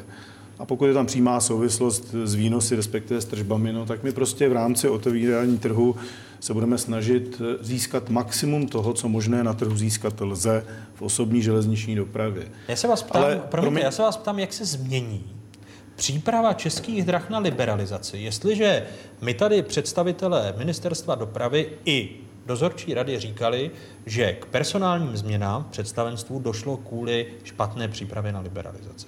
Já jsem chtěl dodat to, že eh, co se změní, je to, že eh, my nechceme získávat ty další výkony za každou cenu. A to, co se zásadně v tuhle chvíli mění, je to, že my děláme revizi všech kalkulací v nabídkách, které eh, budou z českých drah jak na ministerstvo dopravy, tak na jednotlivé kraje, abychom měli stoprocentní jistotu, že ty kalkulace obsahují veškeré náklady, které v průběhu těch desetiletých nebo víceletých smluv prostě budeme s tím daným provozem v tom daném kraji nebo v té dálkové dopravě mít. A ještě důležitá věc, já už jsem tady zmínil tu komunikaci, to si myslím, že se musí změnit zásadně a dělám všechno osobně pro to, abych se to změnilo. Myslíte si, že liberalizace eh, jako krok, který čeká železniční trh nejen v České republice, povede eh, ke spekulantům, protože váš předchůdce ve funkci Pavel Krtek, a teď cituji jeho slova ze 17. července, eh, říkal, že zapotřebí ochránit české dráhy před spekulanty, kteří mohou v souvislosti s liberalizací skupinu české dráhy oslabit. Je tady na místě strach ze spekulantů? Já si nemyslím, že je strach ze spekulantů, ale zejména je strach o to, aby, aby ty podmínky těch soutěží byly, byly rovné, aby ten, kdo se té soutěže, té soutěži uchází, tak aby opravdu postupoval s tou péčí, o které jsem před chvílí mluvil. To znamená, že v té kalkulaci budou zahrnuty všechny náklady, například s životním cyklem vozů, oprav eh, a tak dále. Eh, já si nemyslím a nebojím se toho, že bychom čelili nějakým spekulacím, to, to si nemyslím. Možná spekulace v tom, že samozřejmě eh, eh, nabídnout lze cokoliv. Prostě to se ukazuje i v těch posledních měsících. Nicméně jiná věc je potom ty vlastní výkony realizovat v tom rozsahu, ke kterým jsem se zavázal v té nabídce. Eh, pane Jančuro, v souvislosti s tou liberalizací se právě o vás mluví jako o dravci, který chce zničit eh, české dráhy a že můžete být vy tím, tím spekulantem. Co říkáte eh, názorům odborů, že k tomu personálnímu zemětřesení dochází i proto, že eh, nešlo to vedení, předchozí vedení Pavla Krtka příliš na ruku vám a že bránilo české dráhy proti divoké liberalizaci. Já jsem s panem Krtkem nikdy nekomunikoval, to není můj partner. Uh, ano, ministerstvo dopravy zejména díky rozhodnutí Evropské komise, že se liberalizovat musí, to není vymysl český, ale evropský, tak prostě připravuje kroky k liberalizaci. Je to postupná liberalizace, čili velmi bezpečná pro české dráhy, aby se opravdu české dráhy mohly nadechnout a začít být, uh, začít být nákladově efektivnější. Uh, kdybych někdo chtěl tvrdit, že pan Ťok mi jde na ruku, tak je to taky nesmysl, protože před chvíli tady byl pan Staňura, který rozdělil liberalizaci a tak nikdo nemůže říct, že to byl můj člověk. Liberalizace je prostě dobrá pro všechny cestující, zejména pro daňové poplatníky, protože ti ušetří několik miliard korun. Ale to, že vám ten biznis, eh, protože to je jeden z argumentů odborů českých drah, že vlastně vám ten biznis příliš nejde, protože eh, když se dívám do výročních zpráv, tak eh, za rok 2006 jste skončili ztrátou v roce 2007. Vaše ztráta se strojnásobila v roce 2016 13,3 milionů korun a v roce 2017 30 35, téměř 36 hmm. milionů korun ztráty. To já znamená... řeknu, jaké byly ztráty českých drah v osobní dopravě. Eh, v roce... Ne, neřídíte české dráhy, promiňte, vy řídíte... Vydělali poprvé 6 milionů, předtím ano. prodělávali řádově 900 milionů ročně v osobce. Letos eh, podle předchod, předběžných ukazatelů prodělají. My vyděláme zhruba 50 až 100 milionů tento rok. RegioJet, vlaky, vydělají 50 až 100 milionů korun. Takže nesouvisí ta vaše agresivita vůči českým drahám s tím, že prostě provozujete neúspěšný, já, neúspěšně ten biznis? Já jsem, už, já jsem dokonce i panu Sobotkovi navrhl, že můžu jít z železnice úplně pryč, když mi garantuje, že přijme, přijme, přijme je ministerstvo dopravy a zároveň eh, všechny kraje, na které má sociální demokracie vliv, což před pár lety měla, a že budou transparentně soutěžit. Já vstoupím do historie železnice jenom tím, že se snažím probojovat soutěž, eh, která má být, jak říká pan Kupec, za férových podmínek. To by žaduju především já. Já u toho vůbec nemusím být. Ale to, letos tedy eh, se dostanete do zisku eh, po těch kumulacích ztrát, v loňském roce 36 milionů, tak letos nejméně 100 milionů zisku. No, nejméně 50. Nejméně 50. Což, s tím, což bude výrazně že, že, že železniční doprava už bude tedy výdělečná. Ano, ano. On je potřeba říct, že při vstupu na Praha Ostrava České dráhy šly o 30% pod nás a nám se rozbil business plán, díky tomu jsou tady žaloby Leo Expressu a nás vůči českým drahám a to trošičku ten, tu naši ekonomiku jeho poznamenalo. Pak jsme se nadechli, v roce, v roce 15 jsme měli první zisk u vlaku, v roce 16 a 17 byla, myslím, že ztráta.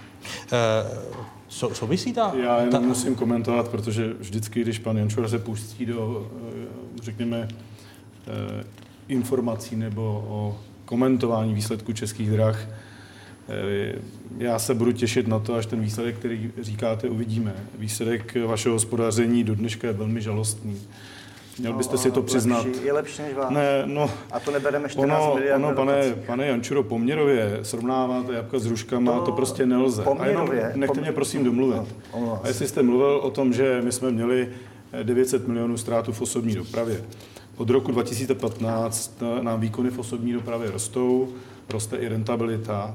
Ale to, co vy jste zmínil, ten rok 2015, tak ten byl poznamenán jednak arbitráží se Škodovkou, kde tam naběhlo zhruba 700 milionů rozhodnutím arbitrážního soudu, ale e, také samozřejmě potom dalšími, dalšími vlivy. Takže e, od té doby eh, výsledky osobní dopravy, pokud ji očistíme od té nákladní, protože my konsolidujeme v rámci celé skupiny. Takže pokud se bavíme o českých drahách, AS o osobní dopravě, tak jdou nahoru a ziskovost také. No, když se podíváme, na kterých tratích jezdí soukromí dopravci a kde mají monopol České dráhy, tak mapa republiky vypadá eh, takto. Soukromý dopravce Leo Express operuje na třech tratích. Z Prahy do Starého města u Uherského hradiště a přes Ostravu do Košic a do Krakova. Na dalších třech tratích konkuruje českým drahám RegioJet. Jde o spoje z Prahy do Bratislavy, do Vídně a přes Ostravu a Košice do Humeného. Společnost Arriva jezdí z Prahy do Nitry a do Benešova. Soukromníci provozují na základě krajských výběrových řízení i další linky. Například na Liberecku působí německý dopravce Die Länderbahn, na Plzeňsku, Královéhradecku, Karlovarsku, v Jižních Čechách a na Severní Moravě provozuje spoje GV Train Regio.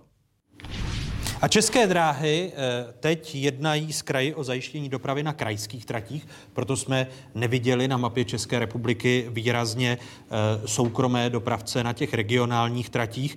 Eh, nynější smlouvy vyprší českým drahám na konci příštího roku. To je ten boj, který svádíte jako soukromí dopravci s národním dopravcem? To zase ne. Opravdu, já budu rád, když české dráhy budou silné, sebevědomé a nebudou se bát soutěží. My bojujeme spíš z politiky, které ovládají kraje. Je potřeba říct, že kraje se hodně změnily a spoustu moudrých krajů, které šly do uh, soutěží. Vlastně dneska tím, jak českým drahám končí smlouva na, v prosinci 19, tak, uh, tak se musí de facto vysoutěžit, i když uh, je to zadáno formou přímého zadání. Počkejte, zde... v krajích jako Moravskosleském, Jihomoravském, tam uhájili svou pozici. V podstatě forma zadání je pouze, je to vždycky soutěž, musí to notifikovat, my si všimneme, že to tam visí na tom stejném eh, věstníku veřejných zakázek, ano. přicházíme s nabídkou a kraj, kraj nebo ministerstvo, když má dvě nabídky, musí transparentně, nediskriminačně vybrat tu lepší. Mhm. A to takhle funguje. Jenom samozřejmě jsou chytré kraje, který ten svůj kraj rozdělí na třeba třetiny, na dýzlovou trakci, elektrickou trakci a podobně a soutěží to postupně. A jsou kraje hloupější, který prostě řeknou, kdo, na, kdo mi teďka za rok začne jezdit celý kraj a to je samozřejmě pouze jeden a nabídku má jedinou. Raďme Jančurovi, používáte, vy si libujete v expresivních vyjádřeních. Eh, kraj Královéhradecký podle vašeho uvažování je ten hloupější. Ano, Chápu ale třeba správně. moudrý je jen, Ústecký, Zlínský, je, Jen proto, že v Královéhradeckém kraji prodloužili stávající smlouvu českým dráhám do roku 2021. Ano, ale Takže pokud, proto byste ale, označil ale pokud kraj Královéhradecký za Pokud byli dobří obchodníci a přiměli pod uh, české dráhy k snížení ceny, uh, pod, uh, pod vydíráním, že jinak zajdeme za soukromníky, tak, byli, tak jsou v tu chvíli pro mě aspoň dobří hospodáři. Ale to se v některých těch krajích stalo, kde byly prodlouženy ty, ty smlouvy, že pokud, české dráhy... Pokud kraje ušetřili, pak... Ano, už, pak ušetřili, proto nemusíte nazývat hloupějšími, ne?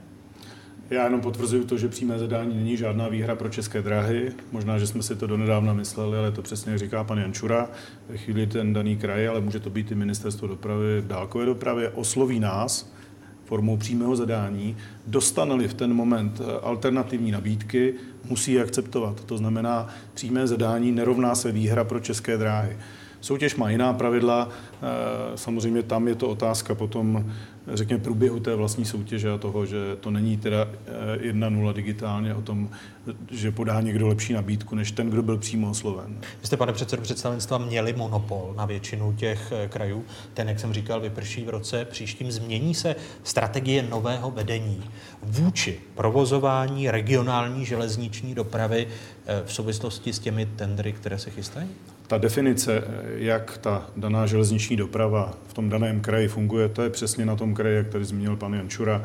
Oni definují rozsah té dopravy, oni definují, kde ta železnice bude jezdit. Na nás je pouze to, že ta nabídka, kterou tomu kraji budeme dávat, bude zahrnovat opravdu všechny náklady, které v průběhu těch deseti let, a jsou to především samozřejmě ty největší položky, v případě, že kraj chce nová vozidla, tak pak největší položkou jsou odpisy. Ale jsou to i náklady spojené s údržbou a provozem těch vozů. My budeme jsou, prostě... jsou tedy některé soutěže, do kterých se hlásit nebudete, že i pro vás to bude ekonomicky nevýhodné? Nemyslím si, že by byly soutěže, do kterých se nebudeme hlásit, ale do všech soutěží se budeme hlásit s reálnými náklady, eh, které, které vyčíslíme na tu danou trať. A to jste zatím nedělali? V minulosti tomu tak nevždy bylo. No, Řeknu diplomaticky. Když si dávno, ale když jste ještě brali dohromady 8,5 miliardy, dneska berete 14 a dostáváte víc, než potřebujete. Ale to je zase dáno rozsahem dopravy. Je řada krajů, které dnes, které dnes do těch nových soutěží dávají výrazně větší rozsah dopravy, než který jsme jezdili do posud. Například Jižní Čechy, kde to je 30 to znamená, že my budeme reagovat i na to, pokud ten kraj bude chtít větší rozsah. Eh, budu, dopravy. budu rád, když se tady v otázkách opět sejdeme. Radim Jančura, soukromý podnikatel v dopravě a nový předseda představenstva Českých drah eh, Miroslav Kupec byli hosty otázek. Děkuji vám. Děkuji. Děkuji za pozvání. Hezký den. Takové byly dnešní otázky. Připomínám, že nás najdete na internetových stránkách České televize. Už vidíte známou adresu, stejně jako sociální sítě. Hezký zbytek neděle, pokud možno ve společnosti z Pravodajské 24.